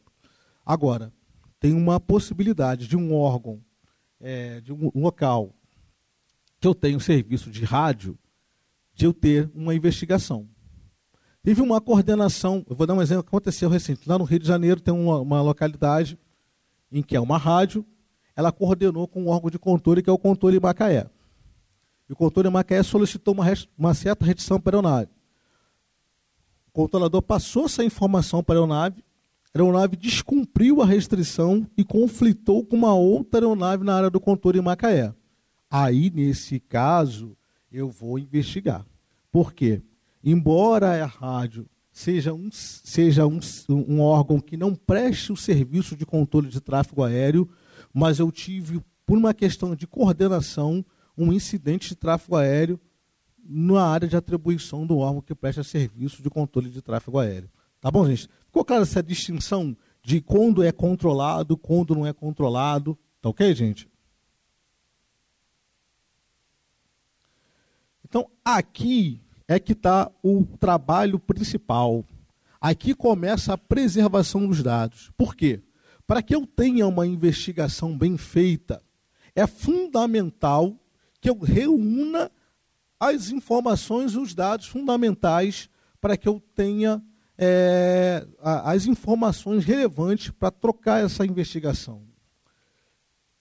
Então, aqui tem uma, tem uma ICA, que é a ICA 6330, em que ela prevê qual é essa documentação fundamental, que no próximo tópico a gente vai mostrar aqui para vocês. Então, esse órgão aqui, o PSNA, o provedor de serviços de navegação aérea, seja o ACC, o APP, a torre, a rádio, ela tem que informar pelo meio mais rápido a se passeia da sua área as ocorrências da TF é, com indícios de incidentes de tráfego aéreo. Então está aqui o item da ICA, a, a, a, norma que regula essa situação. Por quê? A CIPACEA, que é o órgão que vai investigar, ela não está presente no local para saber que aquilo aconteceu. Ela precisa ter essa informação. E quem informa é o próprio órgão. Acontece também. O órgão sabe, ele não informa. Mas o piloto que passou naquela condição, que passou por aquela questão daquele incidente, ele acaba informando. Então, a, então isso não se quer. Então, existe um trabalho, um trabalho de prevenção, existe um trabalho é, junto aos órgãos para incentivar esse reporte voluntário das ocorrências. Uma outra questão importante é informar pelo meio mais rápido o chefe do regional da sua área as ocorrências com incidente de tráfego aéreo grave. Isso porque, gente, o que acontece? Hoje em dia, com as mídias aí, é muito rápido. Então, a primeira pessoa a ser cobrada é o chefe do regional. Porque chega a informação para uma autoridade acima e aí ligam para ele, ele não sabe. Por isso a norma já colocou, essa, já colocou isso aqui, ó, que o PSNA envolvido ele tem que informar ao chefe do regional. Ele também tem que informar, perdão, aqui, aqui em cima está a CIPACE. É, não, perdão. É, ele tem que informar as ocorrências de incidente de tráfego aéreo com indícios graves ao chefe do regional e também à CIPACEA e informar também o acidente aeronáutico para o chefe do regional e para o chefe da CIPACEA também. Tá bom, gente? Ele precisa assegurar as condições de acesso dos investigadores e prover todos os meios é, para que esses investigadores eles tenham acesso aos dados, aos, a, aos dados, documentos. Para quê? Os investigadores no processo de investigação eles buscam condições latentes presentes na organização, as quais devem ser mitigadas. Por isso a necessidade de acessar a documentação e a área operacional. Há uma questão que a Lariel abordou aqui na, na, na, na palestra dela, que é a questão da cultura do órgão. Então, por exemplo, um determinado órgão tem uma cultura de que em determinado horário, porque o tráfego está tranquilo, de parte da equipe ser dispensada. É uma cultura. Isso aí é algo que a gente já, já, já, já identificou em alguma, em alguma investigação atrás. Só que tem um determinado dia que as condições meteorológicas elas estavam bem adversas e o tráfego ficou muito mais difícil para aquela equipe. Então, aquele número de controladores que todo dia, é, que sempre a equipe faz aquilo, não estaria atendendo em função de uma condição meteorológica adversa. Porque eu precisaria ter mais um outro setor aberto. Então, o investigador, ele, ele, como é que ele vai chegar nessa conclusão? Ele vai olhar os, os livros antigos, ele vai olhar os relatos de ocorrências antigas. Essa é a documentação que eu estou me referindo ali ele vai olhar a documentação antiga, ele vai observar se tem alguma ocorrência anterior em que aconteceu essa situação e de repente tem alguma recomendação que já foi emitida no sentido de que é, ficasse determinado número de controladores naquele órgão e, de, e houve descumprimento da regra. Então, por isso, é necessário que ele tenha esse tipo de acesso a, a essa documentação, ao órgão operacional, ele vai entrevistar controladores que não estavam no dia para tentar pegar essa informação. O coronel Paulo abordou na palestra dele aqui uma técnica aqui de entrevista né, em que ele é, é, falava que se interessava por determinado clube e o cara de repente abriu o coração. Então, os investigadores usam esse tipo de técnica, conversa com a pessoa para justamente identificar se tem algo cultural dentro daquele órgão que pode ter contribuído para aquele incidente de tráfego aéreo.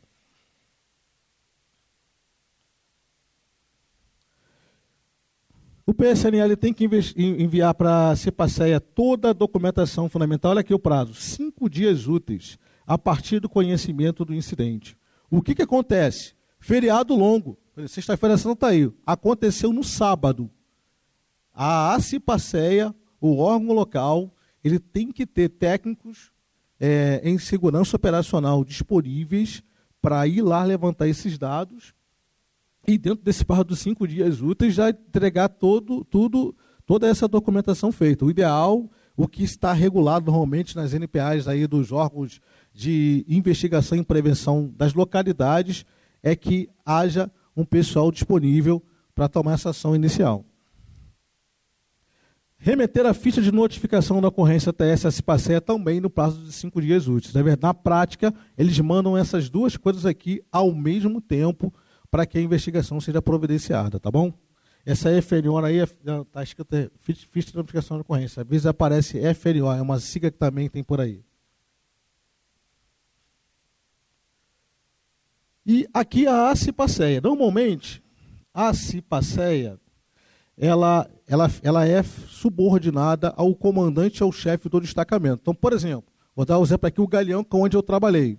O DTCE Galeão, ele tem é, dentro dele a Torre Galeão, o Controle Rio, a AMS. Então, essa sessão aqui, que é a sessão de, de assessoria e investigação de prevenção de acidentes de controle do espaço aéreo, é ela que vai fazer esse trabalho braçal.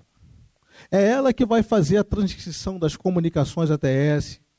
É ela que vai fazer a visualização radar. Daqui a pouco eu vou mostrar para vocês o que é uma visualização radar. Vai fazer a visualização radar. Ela vai produzir todos os dados para remeter para a CIPACEA definir quais são os elementos credenciados em controle do espaço aéreo e fator humano que vão fazer a investigação do incidente do tráfego aéreo. Tá bom, gente? E no local em que não tem uma cipaceia, tem que ter alguém é, naquela localidade que fique responsável de produzir essa documentação.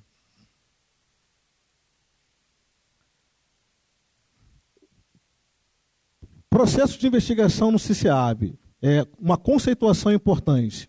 Eu falei aqui na pouco de ocorrência TS. Só para a gente fixar aqui o conhecimento, é a circunstância em que ocorreu uma situação que excedeu a normalidade das operações.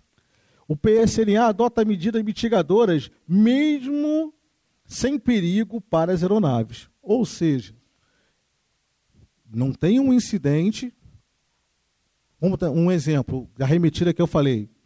É, vamos supor que, normalmente, essas comunicações com viatura, ela fica com a posição solo na torre. A torre tem três posições: tem autorização, solo e a posição torre propriamente dita. Normalmente as coordenações para ingresso de pista é feita com um coordenador ou com um controlador do solo.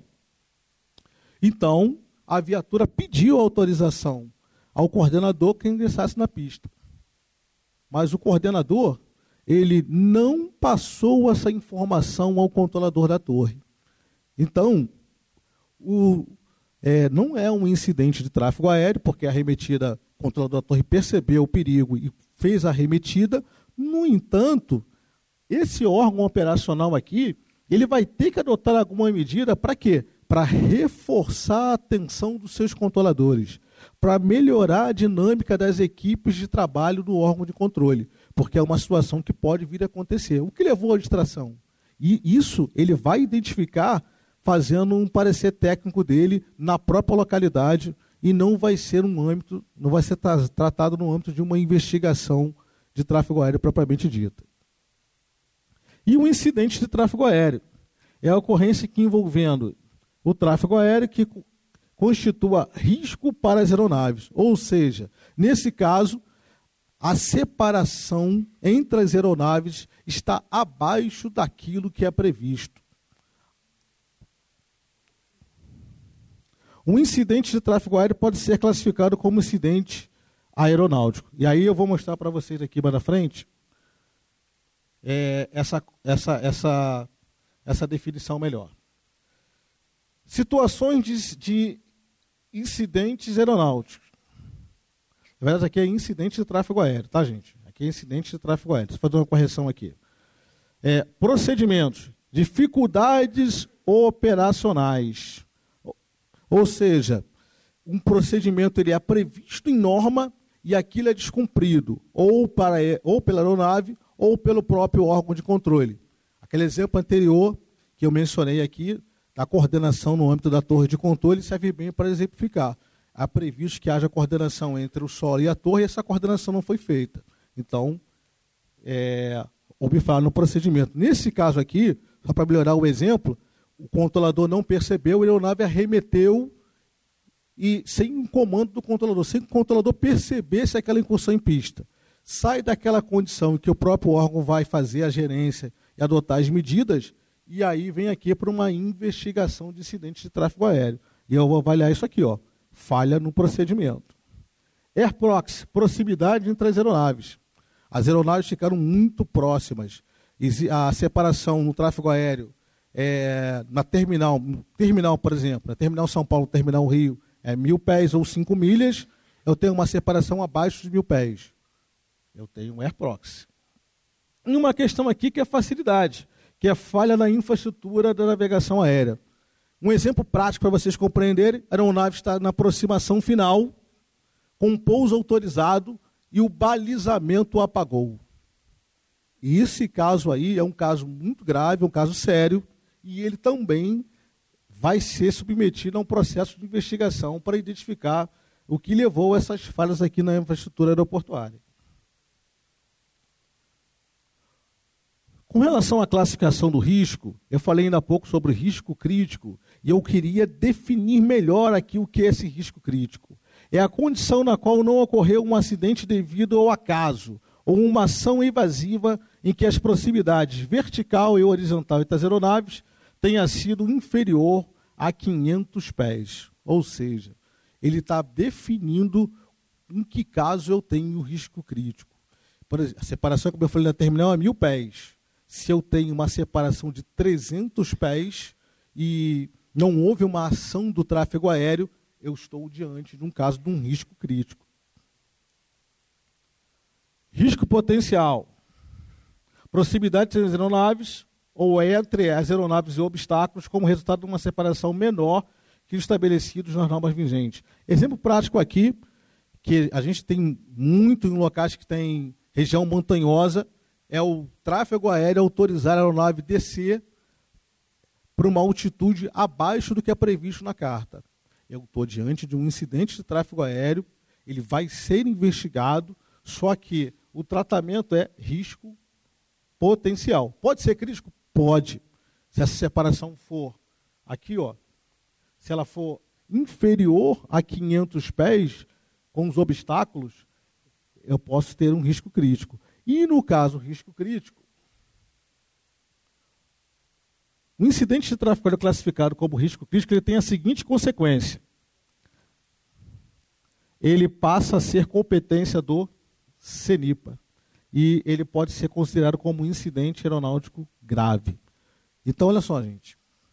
Se eu tenho um incidente crítico, o DSEA deixa de investigar, ele passa esses dados, essas informações para o CENIPA, e o CENIPA passa a ser o responsável pela condução dessas investigações, tá bom, gente?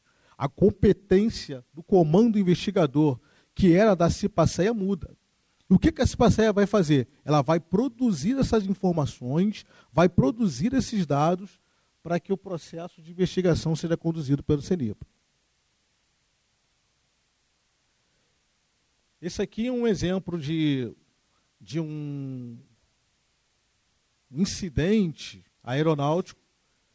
Teve uma não teve uma participação do tráfego aéreo, o tráfego aéreo informou condições meteorológicas adversas para a aeronave, fez tudo o que tinha que fazer, porque se ele não tivesse feito isso, poderia ser imputada é, no âmbito da investigação, no âmbito se era uma falha operacional, mas isso foi feito. O piloto não atentou para a informação do tráfego aéreo e acabou entrando dentro de uma formação meteorológica e acabou tendo esse estrago aqui. Gente. Então, para vocês perceberem no dia a dia a importância ali do, do, do controle de tráfego aéreo. E a comunicação da ocorrência, como é que ela funciona? Reporte do PSNA, por meio do preenchimento da ficha de notificação da ocorrência pelo controlador de tráfego aéreo. Esse aqui é o método desejável pela, pelo, pelo, pela SEGSEA, pelas CIPACEIAS, REUPREV, Relatório confidencial, confidencial, de segurança de voo, ou agora mudou, relatório CENIPA de segurança de voo pela própria TCO. Reposte de aeronave, normalmente chega pelo REUPREV ou pelo RCSV. Reposte de usuário. Alguém avistou uma situação e informa. Também utiliza o REUPREV. A SEGSEA está desenvolvendo um sistema chamado SIGSEA. Quando há um reporte por meio eletrônico, tem a página da, da, do ESEA, existe um link REUPREV quando é preenchido, isso automaticamente vai lá para a SEGSEA. A SEGSEA avalia aquela informação e encaminha para a CIPACEA, que é o comando investigador responsável, como eu mostrei lá no início, que vai proceder aí essa investigação. Preservação dos dados. Eu falei aqui que é, isso aqui é muito importante, porque o, o que vai levar a, a, a ter uma investigação bem realizada é os dados que você consegue juntar. Então, nós temos aqui a transcrição das comunicações, as fichas de progressão do voo, livro de ocorrência, dados de visualização radar, onde houver, e informações meteorológicas. Declaração técnica operacional, ou seja, o estado dos equipamentos, tem uma investigação também, exemplo prático, interessante. Teve um, uma ocorrência numa determinada localidade que estava tendo um problema de, com uma determinada frequência. E a frequência ela tem um determinado alcance.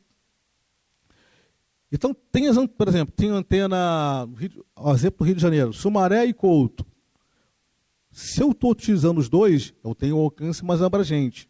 Se eu tiro um deles, meu alcance reduz. O que, que aconteceu? Por causa do ruído, o controlador identificou qual antena em que estava é, provocando aquele ruído, ele tirou aquela antena e uma aeronave chamou ele.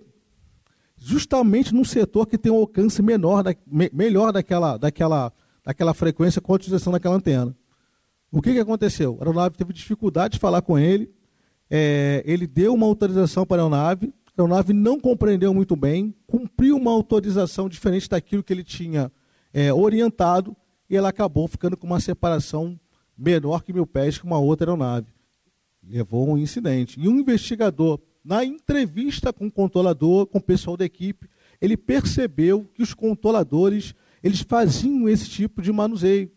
E a recomendação de segurança vem no sentido de que isso não fosse feito sem o apoio técnico e fosse indicado quais são as frequências melhores para a utilização de determinadas circunstâncias.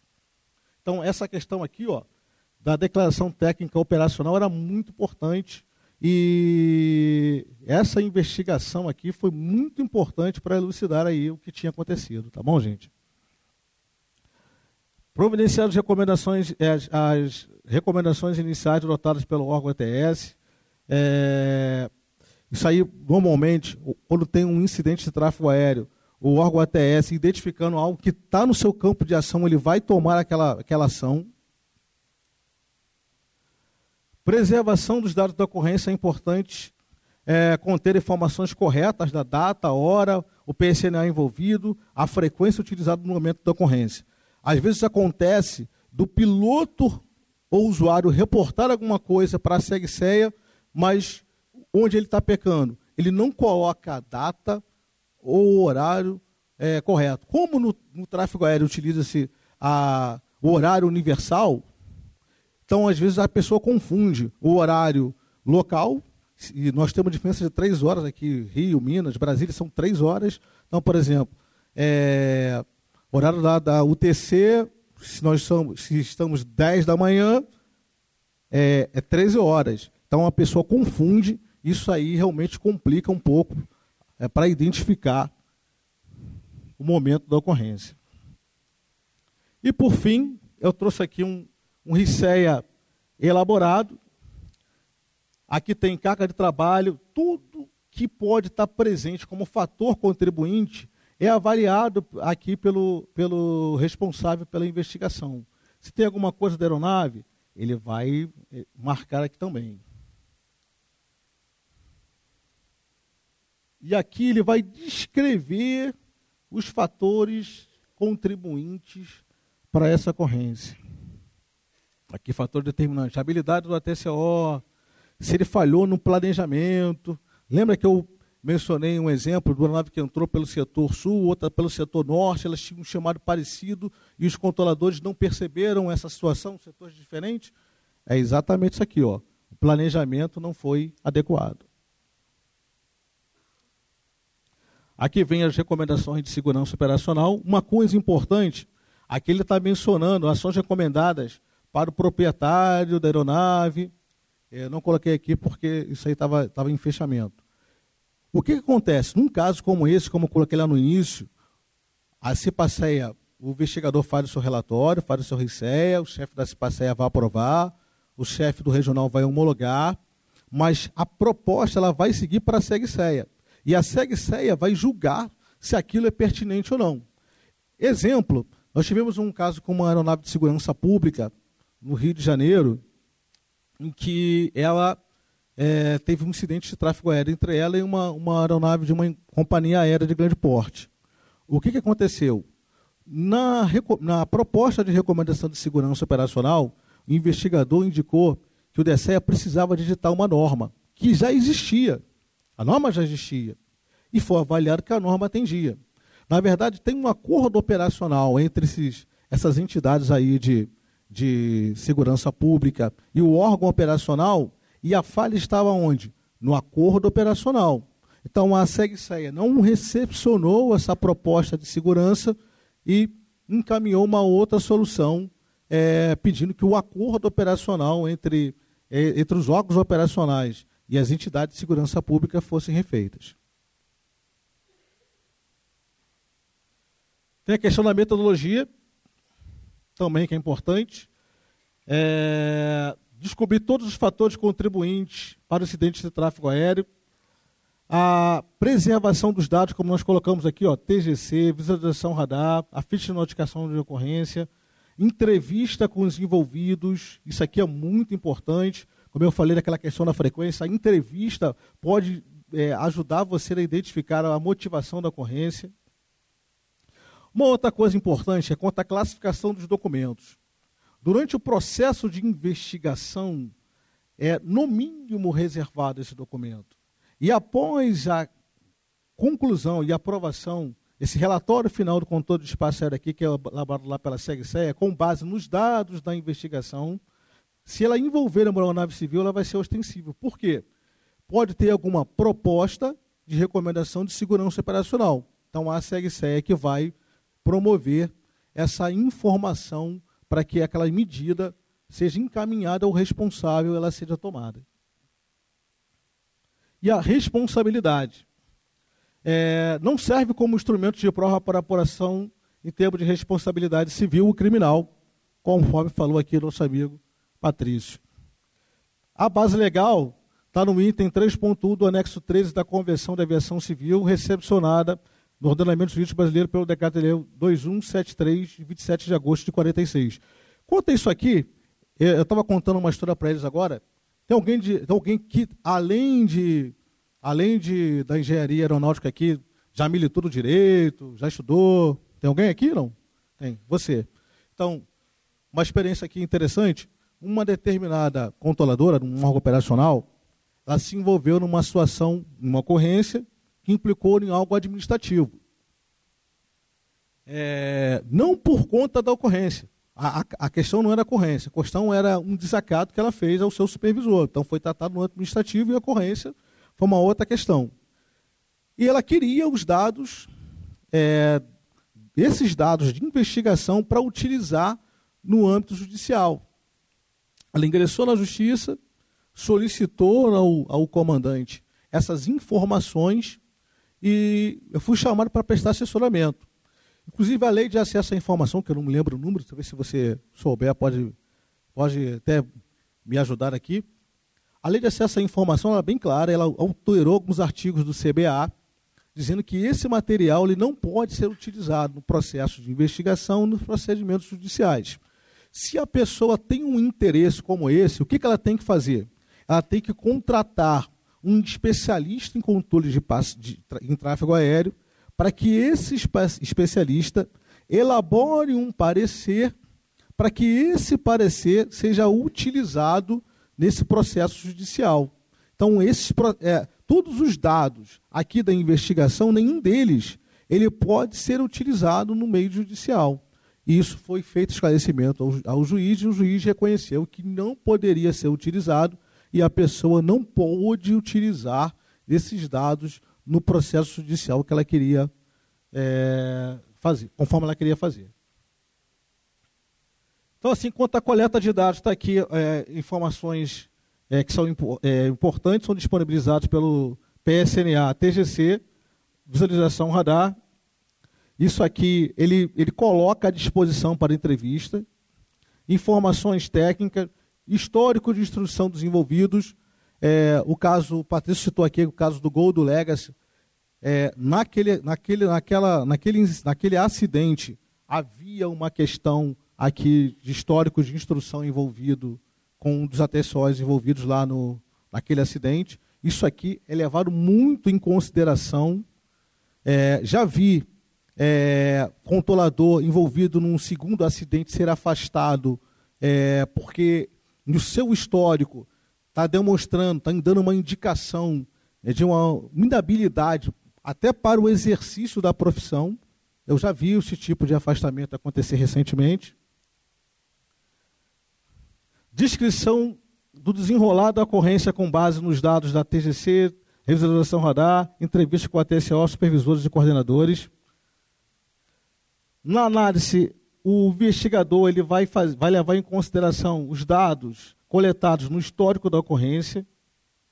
Ele apontará as falhas operacionais, falhas técnicas, discrepâncias identificadas e regulamentos e normas não cumpridas que levaram aquele incidente de tráfego aéreo.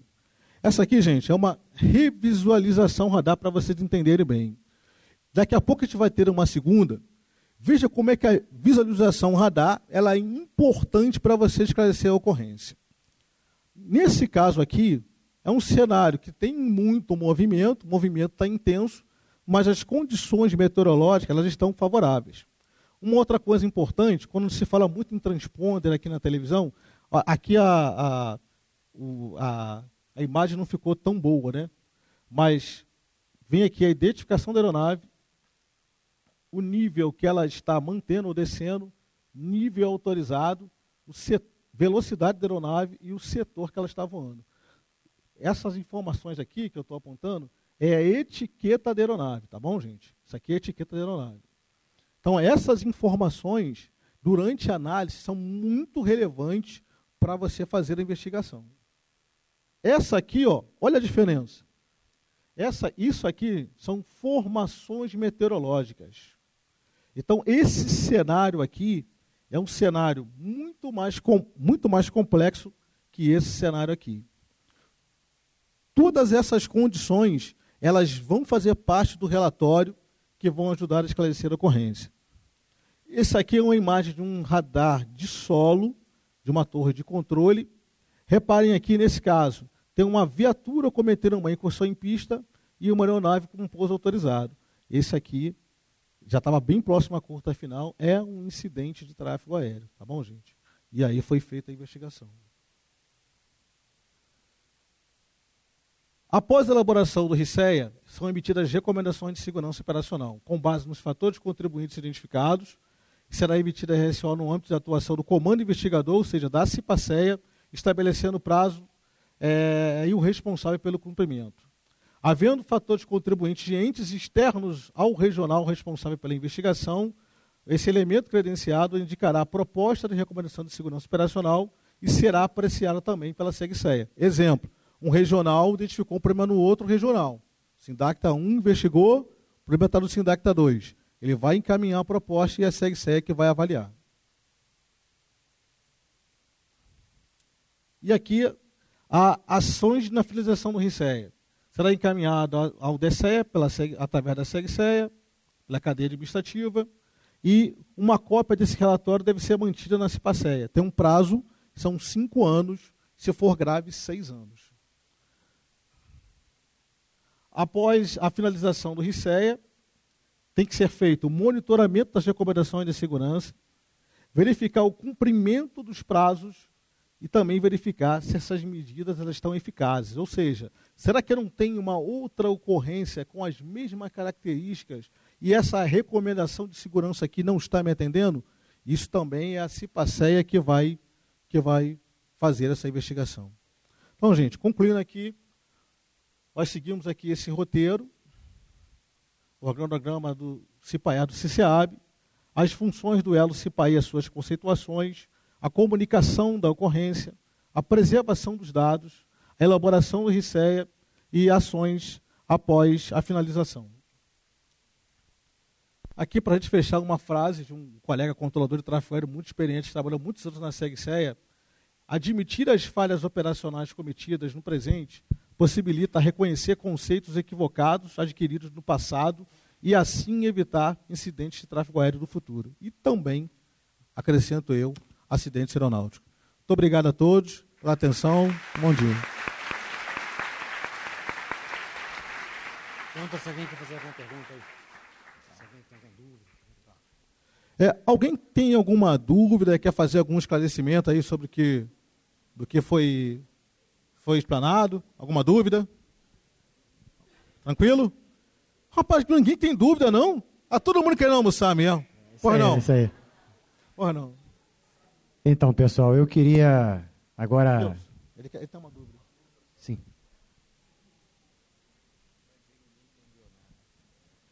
A gente sabe que o, o, controlador de tráfego aéreo é autoridade no assunto, né, para controlar o tráfego. Como é que é tratado é, a questão quando há um conflito de, de informação entre o controlador de tráfego aéreo e o piloto da aeronave? Por exemplo, se o piloto não concordou com alguma orientação do controlador e gera um conflito na fonia ali. Como é que aquilo é tratado? Considerando que o controlador é a autoridade e tudo que ele falar é mandatório, né? Pergunta excelente. A norma até regula. Tem a, a, uma norma que é a ICA 137. No caso como esse, o piloto ele pode solicitar uma nova autorização e o, só que ele vai ficar sujeito ao tráfego. Vou te dar um exemplo bem prático. Vamos supor que no tráfego aéreo é, nos aeródromos, as pistas, por exemplo, direção 180 graus.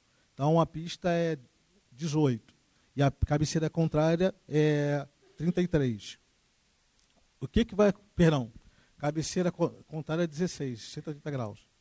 Então o que que acontece? O piloto, a pista em uso é 3,6, mas o piloto quer decolar da 18. O que, que o controlador vai fazer?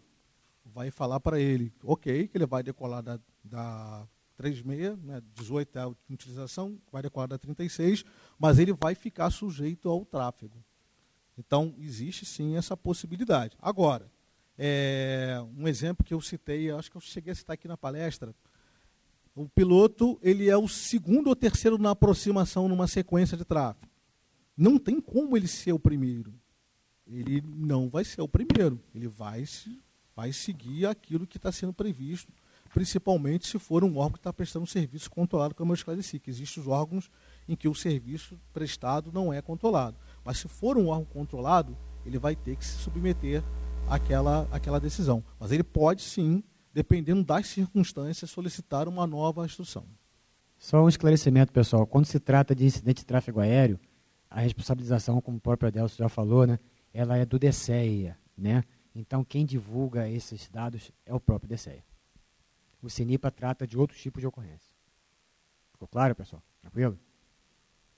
Mais algum questionamento aí para a gente poder tentar contribuir? Tudo certinho? Então, a gente teve o prazer de fazer essas quatro palestras aqui, né? E cabe a nós, pelo menos, agradecer quem nos recebe. Eu queria chamar aqui o professor Luiz Henrique, por favor, e o suboficial Patrício, para entregar uma pequena lembrança para o Luiz Henrique, né? Para poder, tem que usar esse termo, né? Materializar né, materializar o que aconteceu aqui, tá certo? Então, Luiz Henrique, em nome do, do chefe do CENIPA, que é o Brigadeiro Felipe, em nome do chefe do CERIPA 3 também, nós gostaríamos de entregar uma simples, singela lembrança né, sobre esse evento aqui. Esperamos que as portas estejam abertas da PUC para que possamos realizar outros eventos desse nível quer seja esse ano ou ano que vem, e que a gente consiga, consiga fazer com que haja consciência situacional das pessoas que a segurança de voo ela tem que vir em primeiro lugar e a gente tem que trabalhar cada dia, né? É como diz até a palavra de Deus, é de fé em fé e glória em glória. Então gostaria de agradecer e entregar para vocês.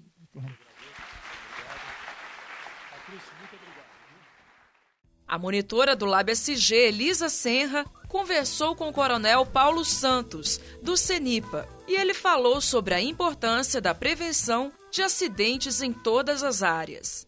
Nós fazemos em todas aeroclubes, é, aeroportos, companhias aéreas. Nós nos envolvemos muito com a segurança de voo.